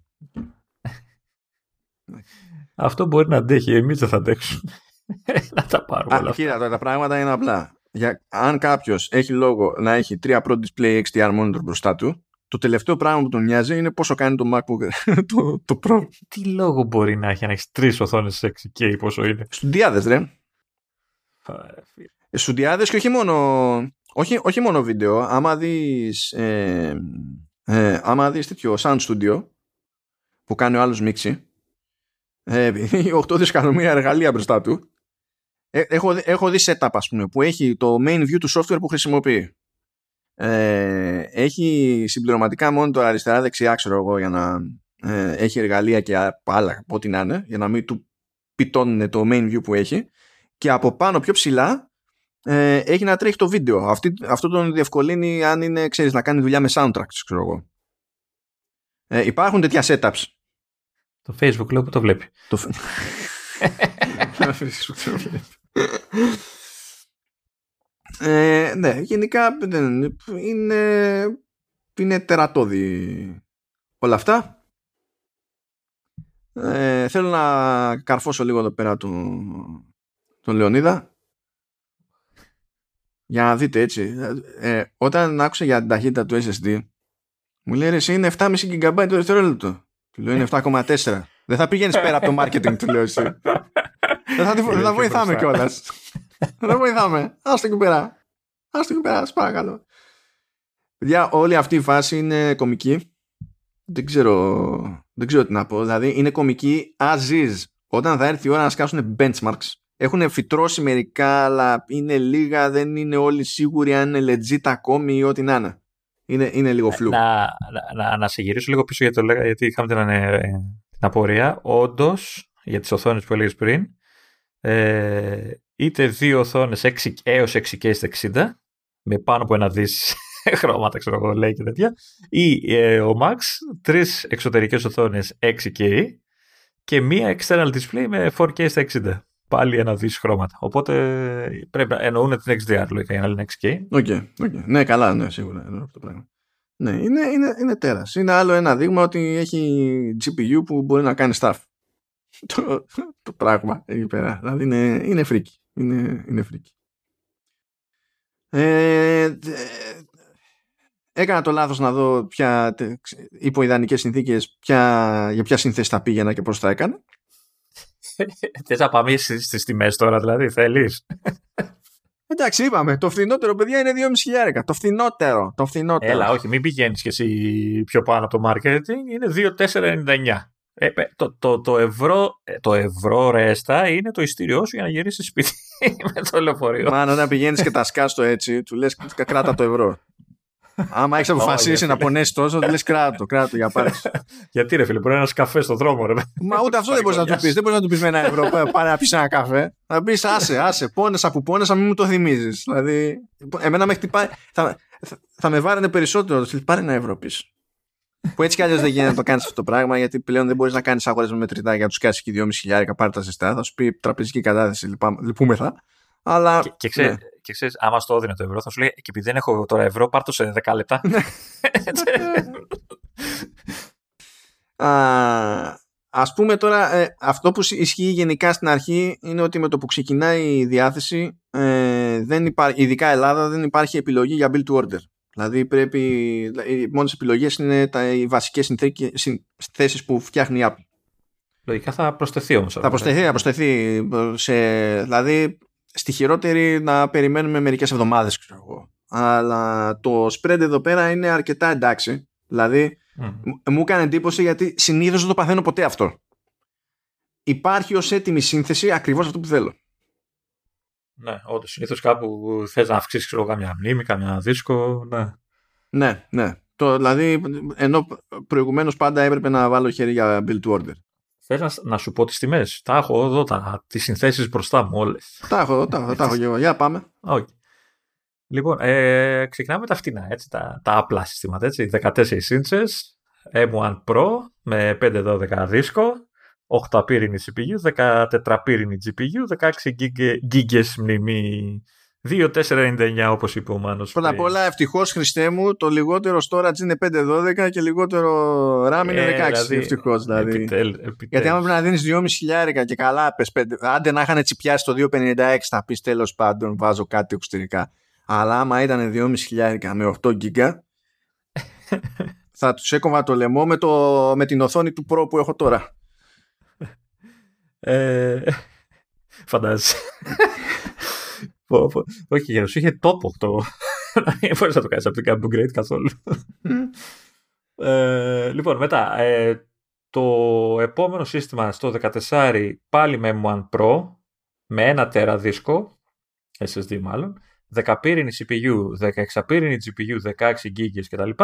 2.999 και το ευρώ καφέ. Αυτό τεχνικώς έχει το ας πούμε το canonical version του M1 Pro. Αυτό που, ε, ε, που, στο οποίο εστίαζε ε, η Apple στην παρουσίαση που έλεγε 10 πυρήνες CPU, 16 πυρήνες GPU. Να. Εντάξει, καλό είναι που έχει και το πιο μικρό γιατί για μένα ξέρω εγώ που θέλω λίγο καλό σύστημα, αλλά ξέρεις, δεν με ενδιαφέρει να έχω και το τελείως max. Θα πεις δύο μισλιάρια είναι αυτά. Αλλά σε, θα με κάλυπτε.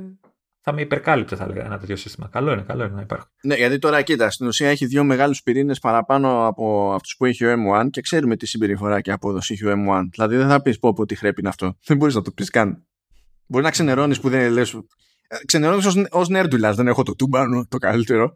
Το οποίο... Ναι, ναι, αυτό, αυτό, αυτό. Πρέπει να το ξεπεράσουμε όμως αυτό, ε. κάποια στιγμή πρέπει να το ξεπεράσουμε. Μα θες δεν θες, ξέρεις, το αντιμετωπίζεις κάποια στιγμή στη ζωή σου, διότι ακόμα και να πάρεις το τούμπανο σήμερα, μετά θα έρθει η ώρα να κάνει το πρώτο refresh και θα έχουν τελειώσει αυτά τα όνειρα. Τέλος, δεν έχει σημασία. Ε, λοιπόν, μετά έχουμε, πάμε στα 16 άρια, τα οποία και αυτά ξεκινάνε με το M1 Pro στα 512, 10 πυρήνα CPU, 16 GPU, 16 GB ε, και είναι στα 2999 κατευθείαν.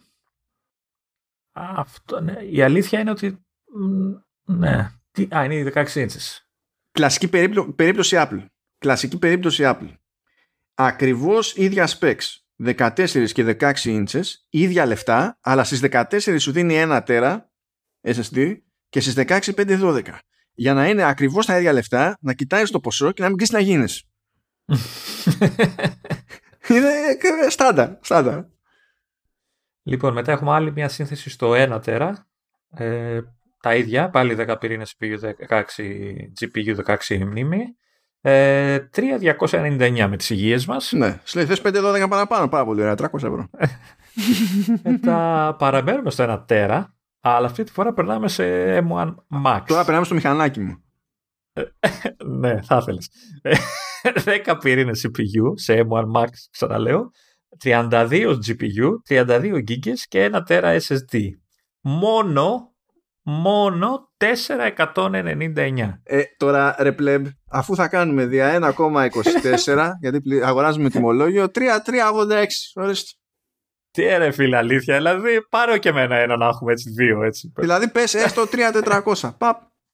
Ωραία. 386 είχα κάποτε κι εγώ. 386, δεν είπες 386, είπες 386. ε, ναι, ορίστε, έτσι. Έτσι πάλι καλά, από ποιο δεν ξέρω ποιος σε αυτό το κράτος έκανε αυτό το λάθος και πέρασε νόμο για άμεση αποφορολόγηση σε λάπτοπ, τάμπλετ, smartphones και κονσόλες. νομίζω ότι δεν είναι λάθος. Νομίζω ότι ήταν ε, αναγκαστικά από απόξω μας ήρθε και αυτό. ναι, αλήθεια δεν το, ξέρω και έχω ισχύει από το 2017. Φυσικά ε, προέκυψε αυτό 15 μέρες αφού χρεώθηκα το δικό μου το MacBook. Πώς φαίνεται αυτό; ευχαριστώ, ευχαριστώ. Πάρα πολύ. Ήταν τέλεια. Αλλά anyway, ναι. Ε, Ευτυχώς. Ευτυχώς. Γιατί όχι ότι τα 3400 λες εντάξει, αλλά τέλος πάντων. Δεν, ε, 3400 δεν είναι και 4200. Ναι, σωστά, σωστά. σωστά. Τόσο σωστό τώρα. ναι, ναι. Ξέρεις τι παρατήρησα τώρα έτσι και έχω ξενερώσει πάρα πολύ και νομίζω ότι και, και για σένα θα είναι λόγος να μην προχωρήσεις σε μια τέτοια αγορά. Πέρα από τα χρήματα, έτσι. Πες ότι τα, τα βρίσκεις τα χρήματα.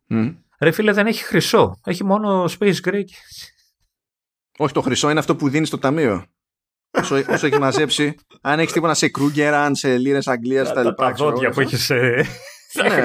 ναι, ναι, ναι. Αυτό, αυτό είναι που δίνεις. Σου λέει εντάξει, κρίμα, μην του το τρίβουμε μετά και μες στη μούρη με χρώμα τέτοιο στο. Μα γιατί δεν, δεν κάνανε χρωματάκια εδώ, έτσι. Ένα χρυσό, ένα ροζούλι, ένα κοκκινάκι. Υπάρχει μια θεωρία ότι αυτά έχουν καθυστερήσει πολύ περισσότερο και θα να βγουν νωρίτερα μες στο έτος πριν καν ε, έρθει η ώρα με, του, με τα iPhone 13 και ενδεχομένως και με τους χρωματιστούς iMac. Και ότι πήγαν όλα πίσω, ξέρω εγώ, γιατί ως γνωστόν ε, διαλύεται ο Δίας, να το θέσω πιο ευγενικά, με άλλο ρήμα. Ε, και απλά ε, ήταν μετά άστο για άλλη φορά. Ε, ε, εγώ θα ήθελα να είχαν τουλάχιστον, αν ήταν να κάνουν μια τσαχπινιά, να είχαν το ρημάδι το Midnight. Να χαρώ λίγο παραπάνω. Να, το πιο σκούρο εννοείς. Ναι. Και θεωρώ δεδομένο μέσα σε όλα ότι καλά, μπορεί κάποια στιγμή να κάνουν καμιά τέτοια τσαχπινιά, γιατί το ζητάει γενικά ο κόσμος. Δεν περιμένω ότι σε MacBook Pro θα το βγάλουν σε κίτρινο. Απλά δεν πρόκειται να το κάνω το πράγμα. θεωρώ ότι είναι θέμα χρόνου καθώς θα συνεχίζεται η σμίκρυνση των πάντων και όταν αλλάζει σασί η Apple δεν αλλάζει κάθε μέρα δηλαδή θα ξαναδούμε μεγάλη διαφορά στο σασί ξέρω εγώ πέντε χρόνια πάλι ε, πιστεύω ότι είναι θέμα χρόνου εκείνη η εγκοπή κάποια στιγμή να χωρέσει Face ID ε, αλλιώς μου φαίνεται περίεργο να το παντρευτούν αυτό το πράγμα για πέντε χρόνια. Ε, χωρίς καν να προσπαθήσουν να χώσουν Face ID αργά ή γρήγορα. Και τι να πω. Ε, το μόνο που λείπει πάντως εδώ πέρα από τις συνθέσεις που αυτό είναι όντως επιλογή μόνο για build to order είναι η έκδοση με τους 24 πυρήνες GPU. Αυτό δηλαδή αν ενδιαφέρει κάποιον από Ελλάδα αυτό το πράγμα αυτή τη στιγμή δεν μπορεί ούτε να το παραγγείλει. Ούτε, ούτε να βάλει 8 τέρα που λέει. Ναι 8 τέρα ναι, ναι. Όντως ισχύει. Μεγάλο, μεγάλο το κρίμα. Αλλά εντάξει, ε, πω πω, 3400. Το είχα μέσα στο μυαλό μου, το είχα μέσα στο μυαλό μου ότι επόμενο μου σύστημα θέλω να έχει διπλάσιο SSD από ό,τι με τώρα, 512, το οποίο δεν είναι καταδίκη γιατί δεν είμαι βιντεάς. Αν ήμουν βιντεάς δεν θα πήγαινα, θα, πήγαινα, θα ήθελα παραπάνω. Uh, αλλά στην τελική λες ότι εκεί μπορούμε και πάλι. Μπορώ να αργά ή γρήγορα να βάλω κάτι εξωτερικά και, και τα λοιπά. Εδώ μπορούμε να βάλουμε κάρτα SD πλέον. uh, και δεν ξέρω εγώ τι. Θα αναβιώσουν τα nifty drives, μου φαίνεται. Πω, πω, ναι, ρε φίλε. Και έχω ακόμα εγώ τέτοιο. Απίστευτο. τι ωραίο πράγμα ήταν αυτό. Αλλά θα, ε, ήθελα οπωσδήποτε 32 GB, διότι εσύ το έχεις ζήσει ότι ήταν από τις καλύτερες επιλογές που έχεις κάνει σε τέτοια περίπτωση. Και εγώ το ζω. Ναι, ναι, και εγώ με 16, αυτό θέλω να πω. Με 16 και την έχω βγάλει καλά 4,5 χρόνια περίπου με, με 16. Και επειδή όταν αγοράζω τέτοια μηχανήματα δεν τα αγοράζω για να αλλάξω δύο χρόνια δεν κοτάω να πω πηγαίνω πάλι με 16 με το ενδεχόμενο να το κρατήσω 5, 6 και 7 χρόνια το μηχάνημα. Θα πήγαινα 32 για να είμαι σίγουρος. Γιατί τώρα με τα τερτύπια που παίζουν εδώ πέρα με τον ήχο και λιώνει το σύμπαν ε, ε, ρίχνει data και στο, και στο SSD δηλαδή την πιτώνω τη, τη RAM να. γιατί είναι γαϊδούρια τα αρχεία ρε παιδί μου το, ε, δεν με θίγει αλλά εντάξει ακόμα και τώρα δεν έχω θέμα δηλαδή μοιράζω και Windows και τα λοιπά, ακόμα είναι ok, δεν έχω θέμα. Το δεν είναι τώρα, κοίτα, όταν ανοίγω το, το Logic, πετάω μέσα τα, τα tracks, περνάω και κάνα τίποτα φίλτρα, αρχίζω τις κοπτεραπτικές και το αρχείο του Logic, το, το, ως project, μόνο του ξέρω εγώ καταλήγει και είναι 6 GB. Ε, ναι, νομίζω ότι πρέπει να πάρεις καινούριο μηχάνημα. Ότι πρέπει, πρέπει, αλλά δεν πρόκειται να πάρω. δηλαδή, δεν πρόκειται. Έχω πει στον εαυτό μου ότι και αυτό εδώ πέρα θα το κρατήσω 7 ετία, που ξέρω ότι τότε είναι που θα βγει η Apple και θα πει Ε, το νέο, το, η νέα έκδοση macOS δεν θα υποστηρίζει το μηχάνημά σου, θεωρήσει obsolete, λυπούμεθα και τότε ξέρεις. Θα γυρίσω διακόπτη στο μυαλό και θα πει Ε, δεν γίνεται. Χρειάζομαι το νέο macOS. Ε, μα, πρέπει, το χρειάζεσαι. πρέπει να είμαι up to date. Πρέπει να είμαι up to date. Τι, τι μπορούμε να πουλήσουμε από το σπίτι; Αυτό περίμενε, περίμενε. περίμενε. Αυτό το παθαίνω εγώ Τώρα. Εγώ είμαι, ο άρρωστος, είμαι το αρρωστάκι με τα update. Έτσι, και είμαι και, στα, είμαι και κοντά. Ειδικά με το λάπτοπ. Α, ναι, μα και εγώ αυτό έχω σαν, σαν γραμμή. Δεν είναι αλλιώς. Παιδιά τώρα κακά τα ψέματα, ό,τι και να αγόραζα, δηλαδή και MacBook Air να έπαιρνα με εμένα, θα γλίτω ένα χρόνο από τη ζωή μου. Ε, αλλά δεν, ε, ήξερα πάλι ότι ξέρεις, θα περνάγαμε μετά δύο χρονάκια και θα τρογόμουν. Κάτι θα μου ήταν off πάλι. Χωρί ότι το ταβάνι είναι 16 γίγκα στο, στο αέρα, ας πούμε. Και δεν δε, δε θα με βολέψει αυτό για πολύ. Το ξέρω. Δηλαδή βλέπω από τώρα ότι το, τη σκίζω τη RAM. Ε, ναι, αλλά δεν θέλω. Δηλαδή, άμα είναι έτσι κάθε δύο χρόνια να δίνω 1500, τι νόημα έχει. δηλαδή. αυτό είναι. Το συζητούσα και αυτό με το. Ε, με το, με το Biza και το συζητάμε και το έβλεπα και σε συζητήσεις online που είναι δυνατόν με τέτοιες τιμές η πλειοψηφία του κόσμου δεν θα ε, τα αγοράσει ποτέ. Λες, τώρα το βλέπεις σε αυτό το μηχάνημα και σου φαίνεται ότι είναι για την πλειοψηφία του κόσμου. Επικοινωνείς καθόλου. Αγαπητέ ιντερνετικέ κομμέντερ. Τι είναι αυτό; Όχι. Ε, έπρεπε να ξεκινήσουμε αυτό ότι τα συγκεκριμένα συστήματα κυρίως δεν αφορούν εμάς όλους. Έτσι. Κυρίως. Παιδιά, κοιτάξτε, όταν η Apple έχει δύο συστήματα, το, το, στην ουσία το 13 το MacBook Pro το παλιό σαν σασί και το MacBook Air που έχουν μέσα ένα, ένα chip που ε, πηγαίνει καλύτερα από οποιοδήποτε άλλο MacBook Pro με Intel με εξαίρεση το 16 με i9 οχταπύρινο δεν μπορείς να γίνεις και να πεις πω, πω έτσι όπως είναι, με αναγκάζει να κοιτάξω μόνο τα πιο φθηνά που δεν μου κάνουν. Δεν, δεν, δεν, δεν, θα το, δεν να το πεις αυτό το πράγμα. Παλιότερα που λέγαμε ότι η βασική σύνθεση που είχε την πιο φθηνή ήταν non-starter. Ήταν, ήταν, δηλαδή δεν την προτείναμε ποτέ σε κανέναν. Δεν την κοιτάγε ποτέ. Ε, ναι, αυτό, αυτό το πιστεύαμε. Τώρα δεν είναι έτσι.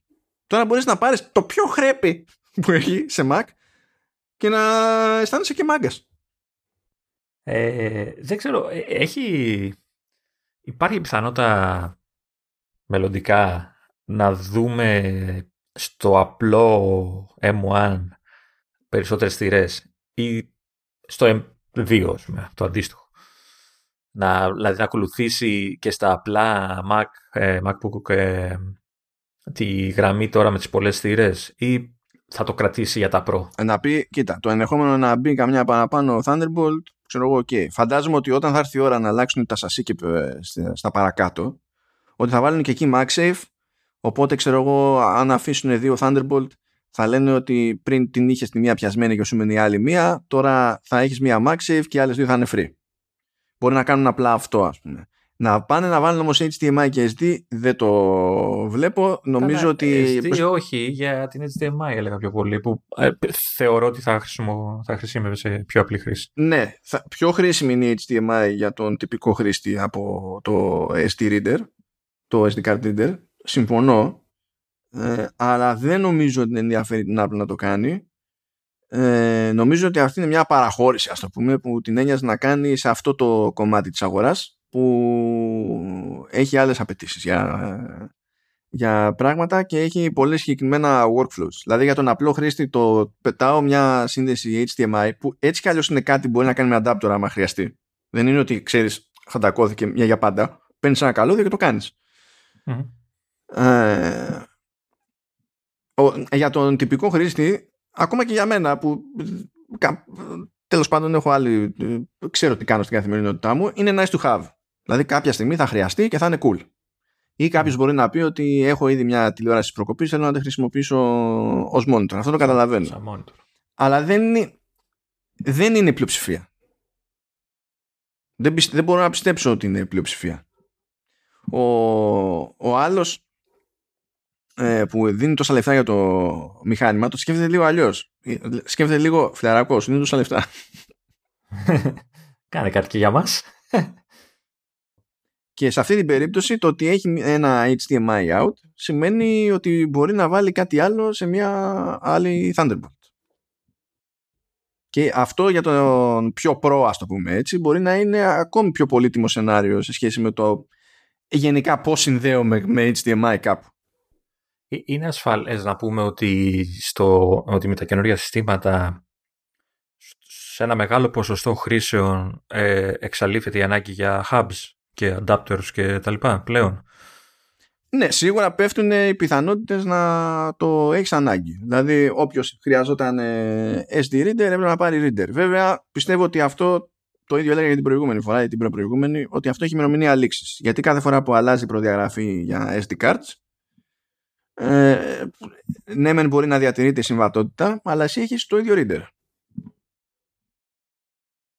και θα διαβάζεις με την ίδια ταχύτητα. Ε, αν αυτό δεν σε πειράζει, είσαι κομπλέ. Αν, σε νοιάζει, αν είσαι τύπος που σε νοιάζει κάθε φορά, αν δουλεύεις πολύ ρο βίντεο, ξέρω εγώ, ή ρο ε, photography και, και τα λοιπά και σε νοιάζει να τα κυνηγάς αυτά τα πράγματα, απλά έχεις δεχτεί όλη τη ζωή ότι ε, όποτε αλλάζει το spec και πέφτει σε εξοπλισμό που μπορεί να το κάνει κάτι αυτό το, το spec, να χρησιμοποιήσει τέτοιες κάρτες, αγοράσει τέτοιες κάρτες κτλ., ε, θα πάρεις και άλλο, άλλο reader για, HD, για HDMI ε, αυτό θα είναι χρήσιμο για μεγαλύτερο χρονικό διάστημα. Ακόμα και με ως 2 αντί για 2-1 θα είναι πιο χρήσιμο.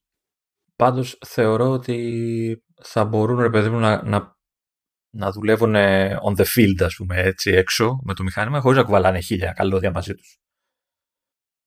Έστω και για κάποιο διάστημα. Δεν σου να είναι μόνιμα η δουλειά, αλλά είναι έξω, κάνουν ό,τι είναι, ξέρω, τη φωτογράφηση και αυτά και μπορούν να κάνουν την όποια δουλειά χωρίς να χρειάζεται να κουβαλάνε μαζί τους 45 καλώδια και 80 hubs, ξέρω εγώ. Μα δεν τους νοιάζει. Δεν τους νοιάζει, αλλά δεν θα τους βόλευε. Δεν, θα του βολέψει. δεν τους νοιάζει. Δεν τους νοιάζει. τι να τους βολέψει. Ε, αυτό το σενάριο που είπες, άκου τι, τι περιλαμβάνει. Περιλαμβάνει το πρέπει να κάνω δουλειά ε, on the go, πράγμα που σημαίνει ότι αυτό που τους νοιάζει πρωτίστως είναι ότι θα έχουν πρόσβαση σε τέτοια ισχύ με, με λειτουργική ε, αυτονομία μπαταρίας και χωρίς να πεθαίνει η GPU όταν είναι εκτός πρίζα. Αυτό αλλάζει το τι μπορούν να κάνουν on the go πρωτίστως και επιπλέον, αν λες μπλα μπλα φωτογράφηση, ξέρεις τι κουβαλάει ο άλλος σε φακούς. Το αν θα κουβαλήσει ένα χαμπάκι δεν τον ενδιαφέρει. Ναι, σωστά και αυτό. Φακή και τα λοιπά είναι, μιλάμε τώρα για. αν δουλεύεις και σε ένα επίπεδο και είσαι και πολύ high end και πολύ μούρης και πολύ γνωστός και κάνεις δουλειές μεγάλες τα λοιπά, μιλάμε κουβαλάς κιλά και κιλά. Δεν, πιο χαμπ. Τι ενδιαφέρει. Να, να. Καθόλου. Τον απλό χρήστη ενδιαφέρει περισσότερο αυτό. Το πιο καθημερινό τυπικό τέλος πάντων, ας το πούμε. Mm. Χρήστη του ενδιαφέρει αυτό, ότι έχει να κουβαλάει δύο πράγματα λιγότερα, που εκεί συνήθως ξέρεις.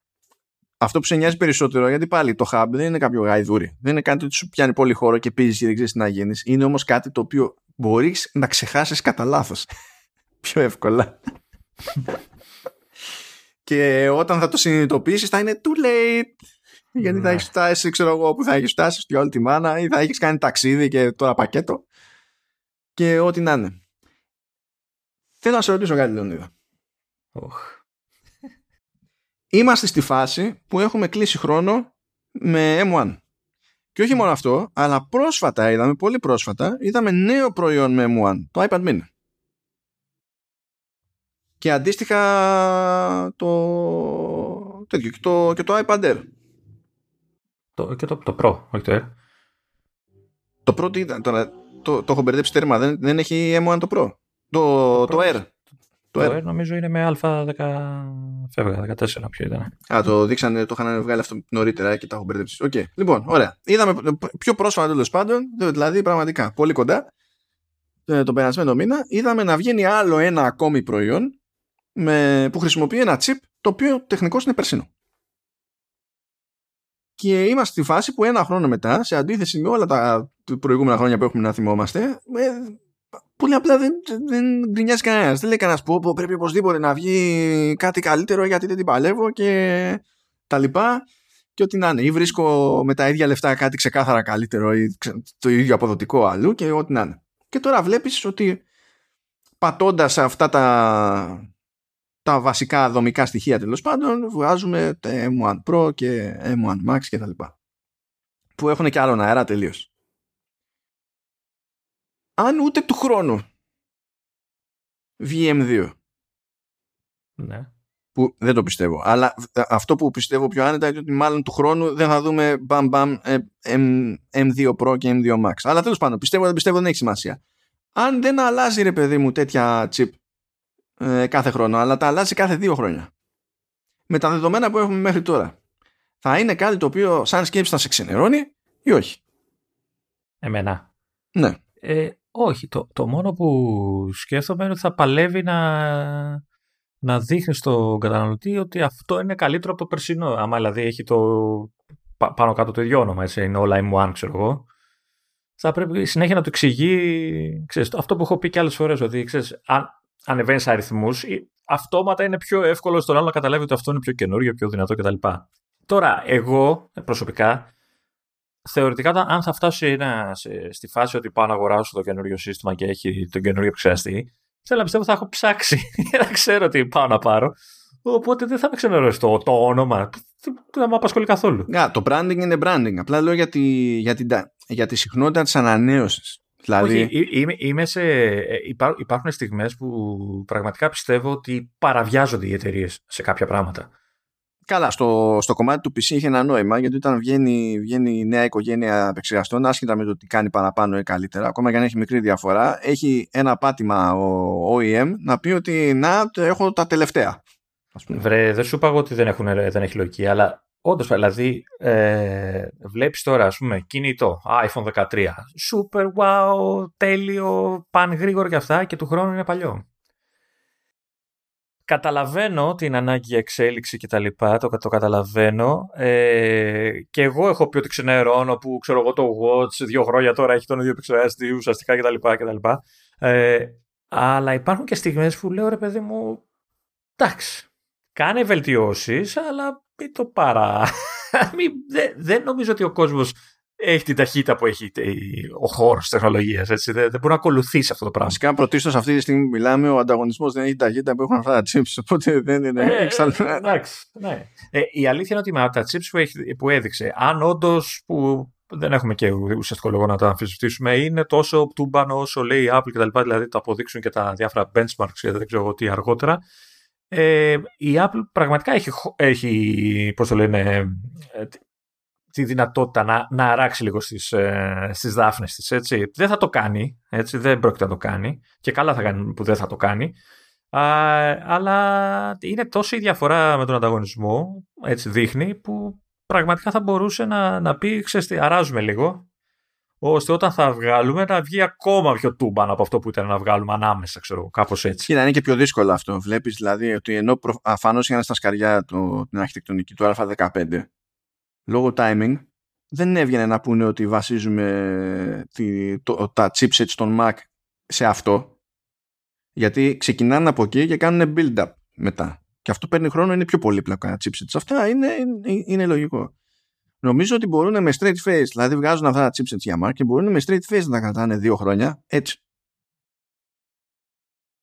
ενώ παλιότερα ήταν κλασικό παράπονο δηλαδή έτσι και ανανέωνε παλιότερα Mac κάθε δύο χρόνια η γκρίνια δεν τελείωνε για κανένα λόγο και θα ήταν και λογική γιατί ήταν αλλιώς η φάση. Τώρα είπαμε M1 είναι, κατα... είναι περσινά αλλά όχι ξινά στα φίλια δεν ανοίγει μύτη δεν γκρινιάζει κανένας.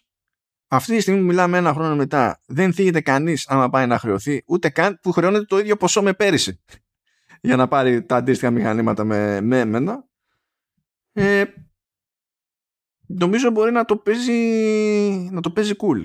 Ο μόνος λόγος να σφιχτεί ας πούμε είναι να κάνει κάποιο μπραφ σε επίπεδο silicon ο ανταγωνισμός στη μεριά του PC οπότε να έχει να απασχοληθεί και με κάποιο παιχνίδι εντυπώσεων ας πούμε. Ναι, το, το γόητρο που λέμε. Ε, πα, παρ' όλα αυτά αν κάνει ένα slow down ας πούμε έτσι. Ε, τουλάχιστον slow down ε, προς τη μεριά που δηλαδή εμείς τη βλέπουμε. Δηλαδή θα κρατήσεις αυτά τα συστήματα για δύο χρόνια που λες έχω την ότι θα της δώσει την ευκαιρία και το χρόνο που χρειάζεται ώστε τα επόμενα να είναι ουσιαστικά αναβαθμισμένα. Να μην είναι, να μην, δηλαδή, ίσως ξενερώσω πιο πολύ αν μου πει του χρόνου M1 Pro 2, Max 2 και είναι όντως ε, το ίδιο τσιπάκι ουσιαστικά με 5, όπως κάνει δηλαδή καμιά φορά με τα iPhone και τα Watch και όλα αυτά. Α, καλά κοίτα, αυτό που βλέπεις τώρα το, το BAM θα, θα, θα πέσει, θα χαλαρώσει λίγο, εντάξει. Ναι, αυτό τώρα είναι επειδή πάμε σε άλλη αρχιτεκτονική. Σε... Αυτά τώρα δεν θα έχει κάθε χρόνο πάμε στην 70%. Δεν υπάρχουν αυτά. Δεν είναι, είναι φύση αδύνατο να γίνουν αυτά. Ναι, γι' αυτό σου λέω ότι ίσως να, να, να αξίζει να, να, να κάθε δύο χρόνια ώστε να φαίνεται τουλάχιστον το μπαμ πιο έντονο, ξέρεις, στο μάτι του καταναλωτή, ρε παιδί μου. Και, και να νιώθει και όλος ο καταναλωτής που επένδυσε σε ένα μηχάνημα ότι ρε παιδί μου κράτησε και είναι top, θεωρείται top ε, περισσότερο χρόνο όχι του χρόνου το Σεπτέμβρη το iPhone το Super θα φαίνεται παλιό ας πούμε. Που δεν φαίνεται αλλά λέμε τώρα σαν, σαν εικόνα. Την παίρνει. Την παίρνει. Η αλήθεια είναι ότι την παίρνει. Αν σκεφτείτε και η Intel ας πούμε. Η Intel δεν ανανεώνει του Xeon με την ταχύτητα που ανανεώνει τους Core. Γιατί, γιατί δεν έχει καν νόημα να προσπαθήσει να τους ανανεώσει με τέτοια ταχύτητα. Σύντομα ότι είναι γαϊδούρια chipsets, είναι πολύ πιο. δηλαδή δύσκολο να δυσκολότερο να σχεδιάσει, δυσκολότερο να τα κατασκευάσεις. Είναι αντίστοιχα, ε, επειδή έχει καλά ένα level ε, προϊόντων καλά για high performance computing, συνήθως εκείνες τι περιπτώσεις είναι και τουλάχιστον μία αρχιτεκτονική πίσω. Αλλά είναι προϊόντα που είναι για άλλου τύπου χρήση και τα λοιπά και η αγορά το ξέρει. Δηλαδή ο καταναλωτής δεν πηγαίνει καν να, κάπου και βλέπει τέτοια chips να τον περιμένουν. Κοιτάζει μόνο core. Ας πούμε. Ε, ε, ε, να, να σε ρωτήσω κάτι άλλο άσχετο τώρα. Άσχετο. Ε, θα, θα την έβλεπες να χώνεται στο Apple TV με M1. Τώρα Είναι δυνατόν να πιστέψεις σοβαρά ότι παίρνει στα σοβαρά η Apple το, το, το Apple TV. Όχι, ρε παιδί μου, αλλά επειδή.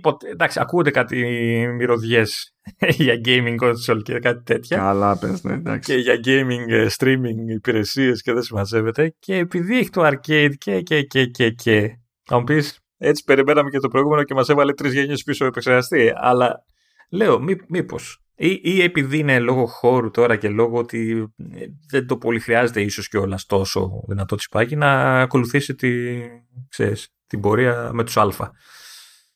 Δεν νομίζω. Δεν χρειάζεται, δεν δεν χρειάζεται, να, βάλει, δεν χρειάζεται να βάλει M. Δηλαδή στην τελική ας μην έβαζε τέτοιο, να έβαζε λίγο καλύτερο, λίγο νεότερο α. Δεν είναι ότι έχουμε τις ανεπανάληπτες απαιτήσεις από το τι κάνει τέλος πάντων το, το Apple TV. Το μεγαλύτερο πρόβλημα που έχουμε με το Apple TV είναι ότι δεν καταλαβαίνουμε τι υποτίθεται ότι το κάνει η Apple. Για να πεις ότι έχω μια εμπιστοσύνη στο, στο product line και στείνομαι κάπως κτλ. Είναι σαν το πρόβλημα που είχαμε παλιότερα με το Mac Mini και σου λέγει ο άλλος είναι ένα προϊόν στο line. Λες, ευχαριστώ, δεν με βοήθησε καθόλου. ε, αυτό. Είναι αγαπημένο προϊόν στο line-up πλέον. Έτσι. Αλήθεια θα δούμε, λες, να δούμε κανένα Pro Mini. Χωράει. Κανένας επεξεργαστής από αυτούς. Ναι, φαντάζομαι ότι πρέπει να κάνουν και αυτοί ένα redesign. Δηλαδή να του αλλάξουν το ψυχικό του κόσμο. το ψυχικό εννοείς το της ψήξης. Ε, το, το, ψυχτικό, το ψυχτικό κόσμο, ναι. Ναι. Ε, και ε, ναι, ακόμη δεν έχουν τελειώσει. Δηλαδή, είπε και ο Κούκ ότι τώρα κλείσαμε τον πρώτο χρόνο της μετάβασης, έχουμε άλλο ένα μπροστά μας. Και υποτίθεται ότι περιμένουμε ένα ομολογούμενο καλύτερο Mac Mini, περιμένουμε ένα μεγαλύτερο iMac που στην ουσία θα έρθει να πατήσει στο κομμάτι της αγοράς που πάταγε ο iMac Pro, άσχετα με το πώς θα λέγεται, αν θα λέγεται. Το, το, τσιπάκι, του, το τσιπάκι του υπάρχει τώρα πλέον, έτσι. Το βλέπω, το είδαμε τώρα. Ε, το ίδιο τσιπάκι θα έχει. Άντε να είναι πιο δυνατό, πιο ρεύμα. Φαντάζομαι ναι. Ε, υπάρχει μια έτσι μεγάλη εκκρεμότητα που λέγεται Mac Pro που εκεί πέρα, εντάξει, εκεί πέρα άμα έχουν στην ουσία φτιάχνουν ένα chip το οποίο είναι μόνο για την πάρτη του Mac Pro δεν υπάρχει τρόπος να είναι φθηνό το, το chip. Όχι, ο Mac Pro δεν θα ήταν φθηνός έτσι κι αλλιώς το σύστημα. Αλλά δεν υπάρχει καν δυνατότητα να, το, να της κοστίσει λίγο αυτό το, το chip σαν, σαν κατασκευή. Γιατί πώς Mac Pro πουλάει; πώς, για να, τι παραγγελία έχει κάνει; Δηλαδή μπορώ να πιστέψω ότι υπάρχουν οικονομίες κλίμακας δηλαδή, σε ένα τέτοιο. Ειδικά αν είναι τόσο τέρας όσο υποτίθεται ότι ακούγεται ότι θα, θα πάει να είναι. Και θα, θα γελάμε. Εδώ γελάμε τώρα και είμαστε στα λάπτοπ. Στα λάπτοπ, πω, πω. Είμαστε, είμαστε σε λάπτοπ. Έχουμε φτάσει σε φάση που λες ρε παιδί μου, εκεί που έλεγες λάπτοπ τώρα, σάπια γραφικά, σάπιο οτιδήποτε, με το ζόρι ξέρω εγώ τρέχει το, τα Windows ή το macOS και κάνα δύο apps και τώρα είσαι σε ένα λάπτοπ το οποίο κοιτάει στα ίσια πολλά desktop συστήματα, έτσι. Ναι, για, για, για χαβαλέ. Ναι. Για να μην πω τα, τα πατάει, έτσι. Ξεκάθ, αυτή τη στιγμή που μιλάμε, όσο έχουν τα πράγματα, ας πούμε, τα ταχύτερα, η ταχύτερη Mac είναι αυτά τα Mac Pro. Ναι. Τώρα δεν ξέρω πού κάθονται σε οποιοδήποτε workflow σε σχέση με ένα Cheetah, ξέρω εγώ, Mac Pro. Γιατί ακούσαμε ένα παράδειγμα που είναι για συγκεκριμένη δουλειά, ας πούμε. Αλλά εντάξει, ακόμα και αν εκεί βάλουμε αστερίσκο, πάλι κομμωδία είναι. Πάλι κομμωδία είναι. Είμαι πολύ περίεργος να δω τι επίπτωση θα έχει αυτό συνολικά στη, στην αγορά του computing. Διότι η Intel ήδη δεν περνάει καλά και ε, έχουμε δει μήνες ότι κάνει καμπάνιες διαφημιστικές για να πικάρει τη, την Apple ακριβώς επειδή ξέρει ότι έχει χάσει το παιχνίδι των εντυπώσεων έχει, έχει θέμα. Ε, δεν ξέρω τι θα κάνει Qualcomm δεν ξέρω τι θα κάνει Samsung δοκιμάζουν διάφοροι, διάφορα όλη την ώρα ρε παιδί μου. το, θέμα είναι τι θα κάνει η Microsoft θα πάρει επιτέλους την απόφαση για να υποστηρίξει τα ARM κανονικά στα Windows γιατί ξέρεις ε, στο κομμάτι του PC Νομίζω ότι τα Windows είναι που οδηγούν τις εξελίξεις. Δηλαδή, αν, σου, δηλαδή, αν βλέπει ότι η Intel ε, πεθαίνει, πεθαίνει. Τέλος πάντων, έχει τα προβλήματα που έχει τέλος πάντων και ότι το μέλλον, από ό,τι φαίνεται, είναι στην αρχιτεκτονική ARM, μήπως θα έπρεπε να αρχίσει να το παίρνει χαμπάρι, να, να χωθεί πιο σοβαρά. Ξέρουμε ότι ετοιμάζει πράγματα. Όχι, αλλά... μα τα φτιάχνει και τα δίνει. Απλά δεν τα δίνεις σε εσένα και σε μένα. ναι, εννοώ όμως κάποια στιγμή δεν πρέπει να σταματήσει αυτό, να, ε, ίσως ξέρω εγώ, να σταματήσει γενικά. Θα μου πεις θα είναι δύσκολο να γίνει μετά, να πει ότι σταματάμε τελείως το, τα Windows Intel και δεν ξέρω τι και να πάμε μόνο ARM. Μα δεν, μα δεν χρειάζεται να τα σταματήσει, δεν χρειάζεται, γιατί ήδη φτιάχνει και τα δύο, ήδη φτιάχνει και τα δύο. Η διαφορά είναι ότι εσύ μπορείς να αγοράσεις μηχάνημα, να πας να αγοράσεις έτοιμο μηχάνημα με Windows και ARM, αλλά αν έχεις μηχάνημα με ARM, δεν μπορείς να αγοράσεις Windows για ARM. Αυτή είναι η διαφορά αυτή τη στιγμή. Ότι η δουλειά υποτίθεται ότι την κάνει. Βέβαια, βέβαια, είχα μια τρομακτική για σένα. Για μένα είναι απλά αστεία, επειδή φαντάζομαι πώ τρομάζεις εσύ.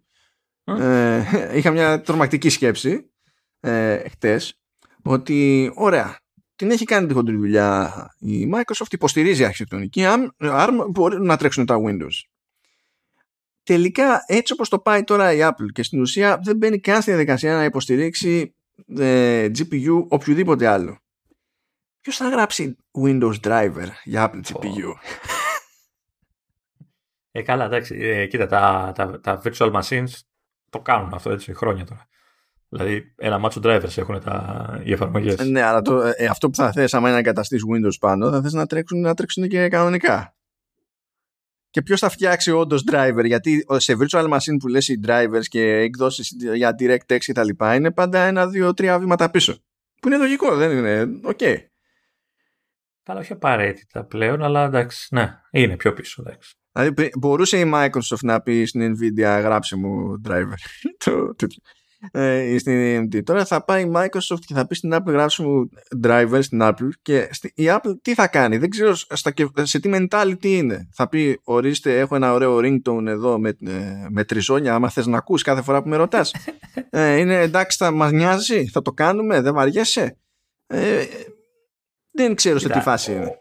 Όλα θα εξαρτηθούν από το αν θα αποφασίσει κάποια στιγμή η Apple να, να ξαναφέρει το bootcamp στα, στα καινούργια laptop, οπότε αναγκαστικά θα, θα χρειαστεί να, να γράψει drivers για όλα. Όχι μόνο για, τα GP, για τις GPU, για όλα τα... Νομίζω τώρα δεν μπορείς έτσι κι αλλιώς να περάσεις Linux. Ε, Νομίζω μπορείς. Στο, δεν, δεν, όταν λες να περάσεις Linux, όχι, δεν έχει bootcamp πια το, τα M1, τα συστήματα όλα δεν έχουν. Ναι, αλλά υπάρχει τρόπος. Ε, μέσω του, των virtual machines. Το κάνει μόνο με virtual machine. Δεν ξέρω αν υπάρχει native κάτι, να σου πω αλήθεια. Αυτό είναι που θέλω να, να προσπαθώ να θυμηθώ. Α, λέει... Για να δω. Είναι με virtual machine. Για το Ubuntu σου λέει ότι ξέρω εγώ τρέχει. Ναι. Δεν ξέρω αν είναι public και τέτοια, αλλά δεν το βλέπω να το εννοούν με virtual machine. Τώρα θα μου πεις, άμα δεν είναι public και αυτοί το κάνουν για την πάρτη τους και είναι proof of concept κατά μία έννοια, OK. Okay. Ε, τέλος πάντων, δεν ξέρω πώς θα το ρυθμίσουν ε, αυτό το, το πράγμα. Θα, θα δούμε. Δεν ξέρω. Δεν ξέρω. Ωραίες εποχές. Ε, ε, νιώθω λίγο ότι με προσπερνάνε οι εξελίξεις, έτσι. Κυρίως λόγω οικονομικών. Ε, εντάξει. Κοιτά, και, ε, και οι δύο μας είμαστε χρόνια την τελευταία αγορά Mac, χρόνια την τελευταία αγορά iPad σίγουρα. Η, η, αλήθεια είναι ότι είμαι πιο πρόσφατος εγώ, έτσι. Το Mac μου είναι πιο καινούριο σύστημα από το δικό σου. Ε, και ε, δεν, παιδί μου, OK, okay, έτσι, έτσι πάνε αυτά τα πράγματα. Απλά, εντάξει. Ε, θα, γυρί, θα γυρίσει ο τροχός όμως. Θα έρθει η ώρα. Απλά θα είμαστε από κάτω. θα μας πατάει. Εντάξει, ναι, άλλη ε, εμένα με νοιάζει ότι βλέπω αυτή την κατεύθυνση. Βλέπω ότι κάνει βήματα με στυλ ότι είναι φάση ξέρουμε ακριβώς τι μας γίνεται. Ε, αυτό που είπα πριν ξύπνησε. Φαίνεται να ξύπνησε. Και ή τα μάζευε και τα μας τα σκάει όλα μαζί τώρα ξέρω και γουστάρουμε ή απλά ξύπνησε και μπαίνει σε άλλο ρυθμό. Κοίτα, ε, το φτάνω σε επίπεδο να βγάλω τέτοια chipsets. Δεν είναι κάτι που κάνεις απλά επειδή το πήρες απόφαση. Είναι μια προσπάθεια που θέλει πολλά χρόνια πίσω της. Και όταν λέμε πολλά χρόνια πίσω της, ε, παίζει ρόλο το ότι κάποτε άρχισε η Apple ε, να αισθάνεται αναγκασμένη ότι έπρεπε να κάνει κάποια πραγματάκια custom για το iPod ας πούμε πριν καν την εποχή του iPhone. Γιατί τότε άρχισε να βάζει χέρι η ίδια σε ARM και η πρώτη φορά που είχε βάλει χέρι σε ARM of all things ήταν για τον Νιούτον. Α, καλά. Ήταν, ήταν για, το, για τον Νιούτον. Αλλά άμα δεις από το iPod και μετά υπάρχει μια σταθερή ενασχόληση με ARM που πήρε ε, μορφή που μοιάζει περισσότερο με τη σημερινή παρότι είμαστε σε άλλα αντάλλων επίπεδα από τότε που είπε iPhone 4 ε, Α4 και ότι στο εξής κάνουμε ότι μας γουστάρει. Αλλά αυτό το χτίζεις λίγο λίγο, λίγο λίγο, λίγο λίγο, λίγο λίγο. Και έτσι φτάνει σε, αυτό το, σε αυτή την αστείωτητα του να λες ότι προσφέρω την επίδοση που σου προσφέρει ο άλλος αλλά και το μισό ρεύμα ξέρω εγώ. Το οποίο είναι, παιδιά, είναι τρομακτικό. Δηλαδή, κάνει αυτά τα συστήματα βιώσιμα σε, του workflows που απλά πριν δεν.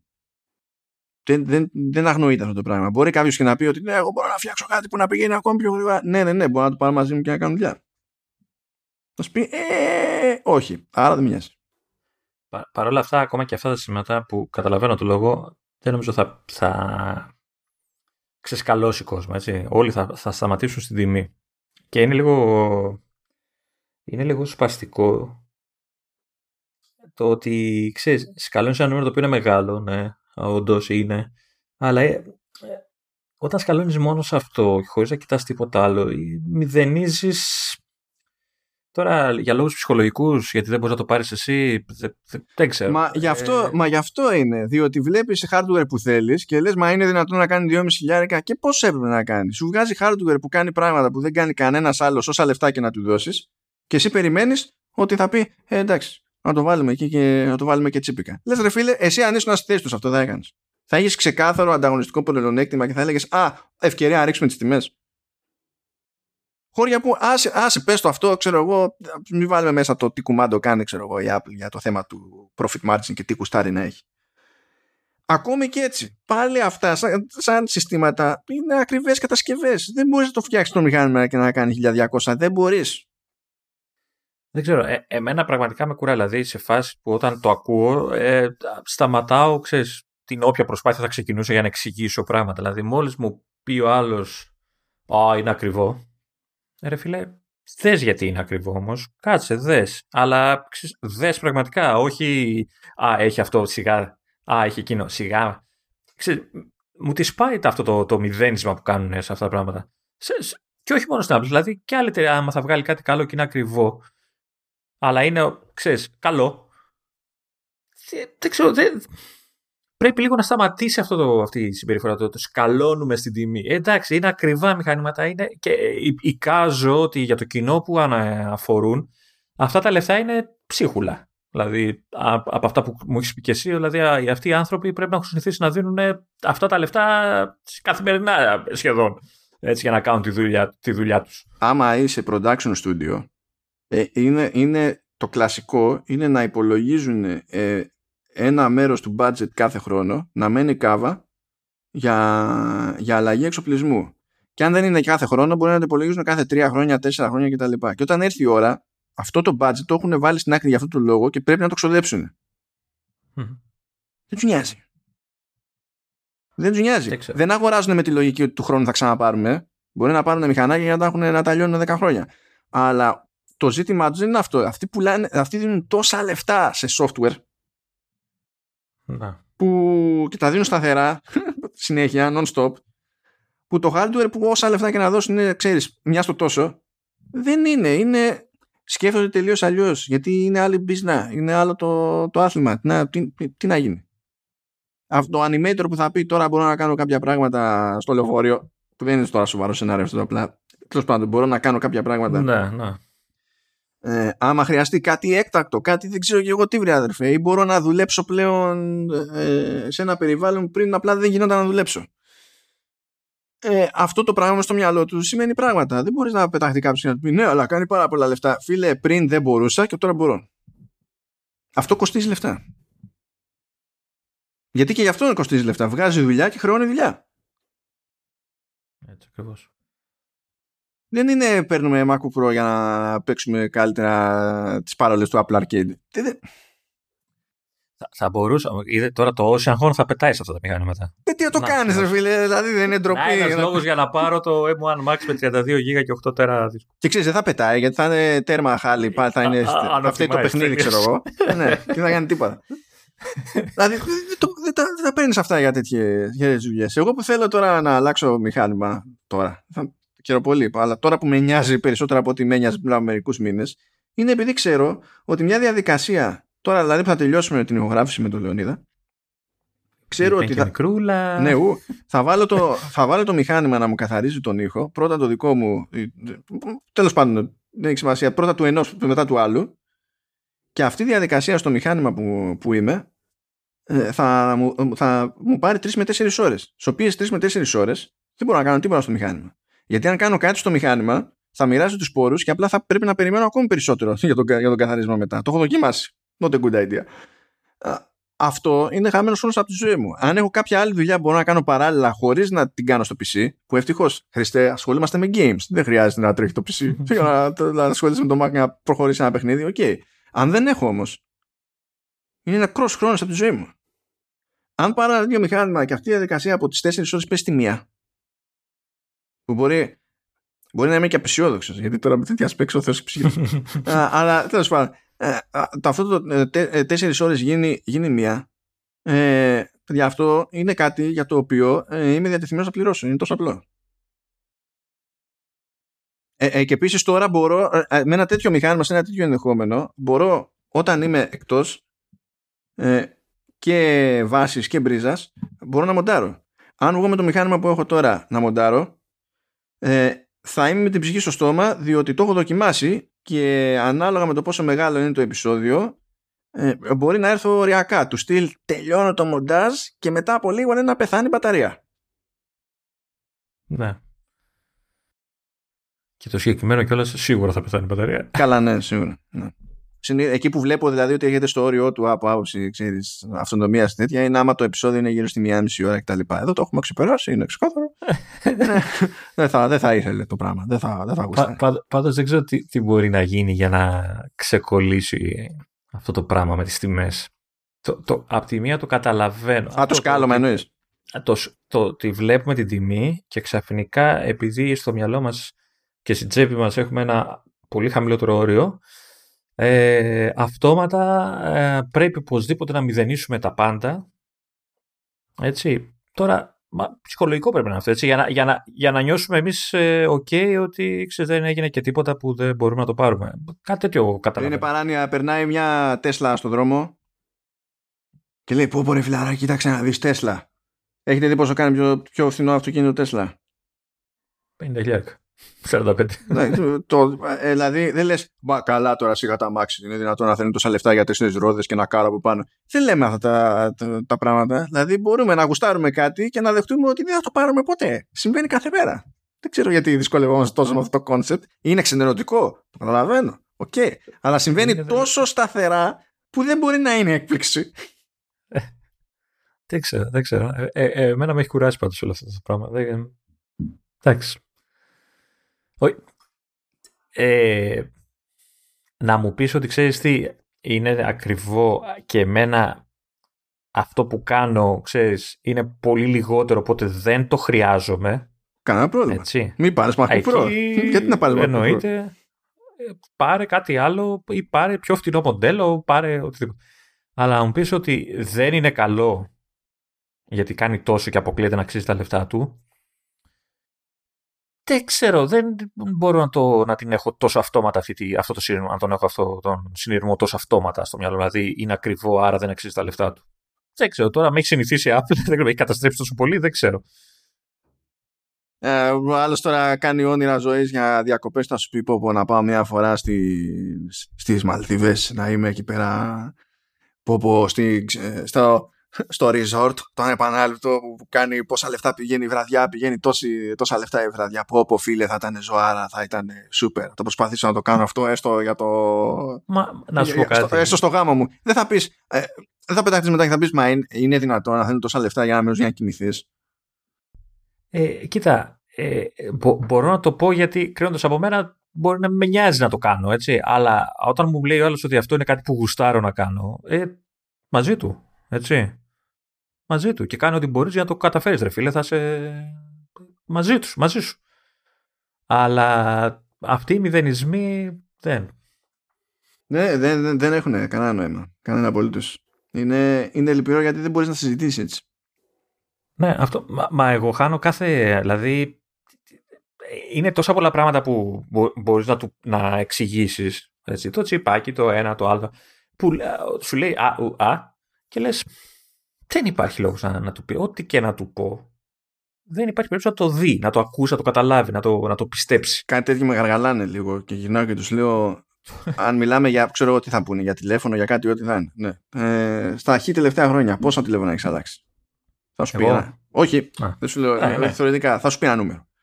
Και πόσο έκανε το καθένα, τόσο, τόσο και τόσο. Πόσα έδωσε αυτό το διάστημα, τόσα. Ξέρεις πόσα έδωσα εγώ. Και είναι φοβερό το πόσο κοντινά είναι συνήθως αυτά τα νούμερα και καμιά φορά μπορεί το νούμερο του άλλου να είναι περισσότερο, να είναι υψηλότερο από αυτό που θα πω εγώ. Γιατί αυτό το ξεχνάνε πάρα πολύ εύκολα. Βλέπουν πόσο κάνει ξέρεις, το point of sale για να πάρω κάτι και δεν μπορούν να ζυγίσουν. Εντάξει, δεν είναι και εύκολο να το ζυγίσεις. Κανονό.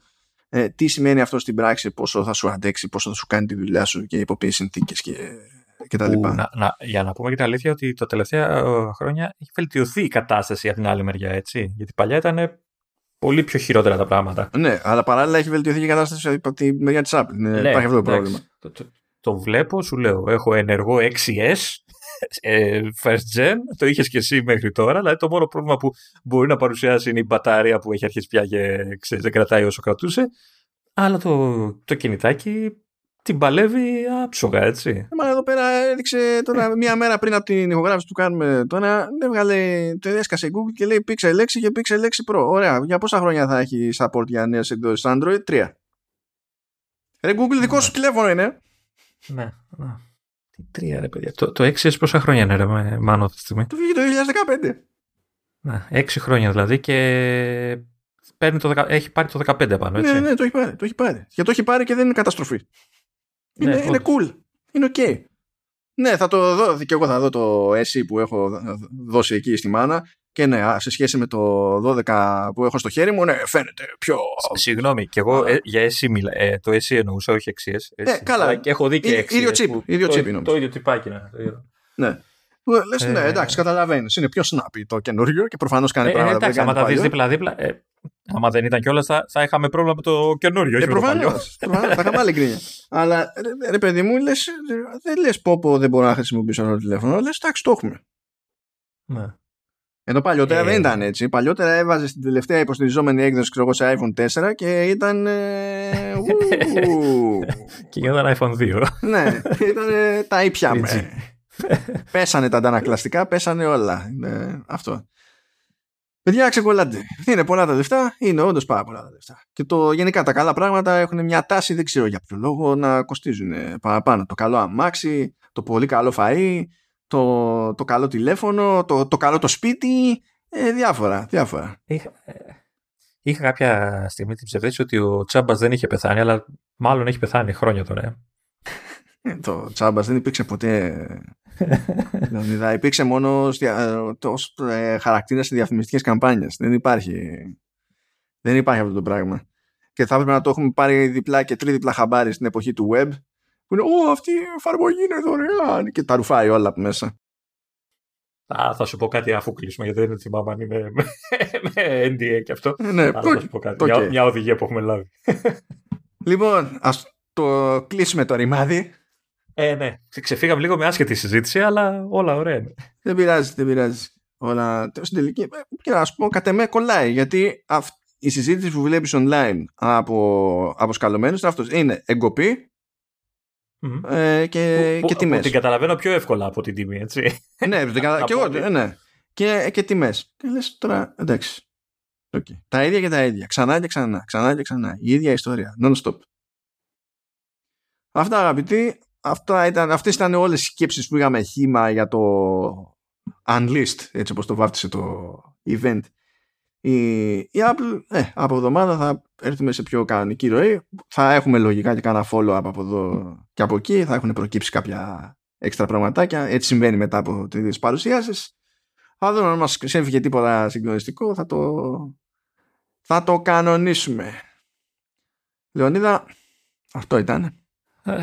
Ε, αυτό ήταν. Πάει και αυτό.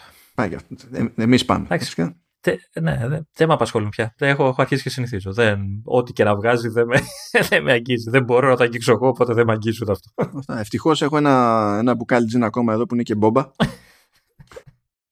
για τις δύσκολες ώρες αυτές. Ε, κάτσε λοιπόν, κάνε scroll στο site εκεί, βλέπετε τα τεχνικά space και τις φωτογραφίες. όχι, όχι, θα καθυστερήσει το, το RX. Α, όχι, ναι, όχι, σωστά, όχι, σωστά, δεν μπορώ, συγγνώμη, δεν μπορώ, συγγνώμη. λυπάμαι, λυπάμαι. Συγγνώμη, συγγνώμη.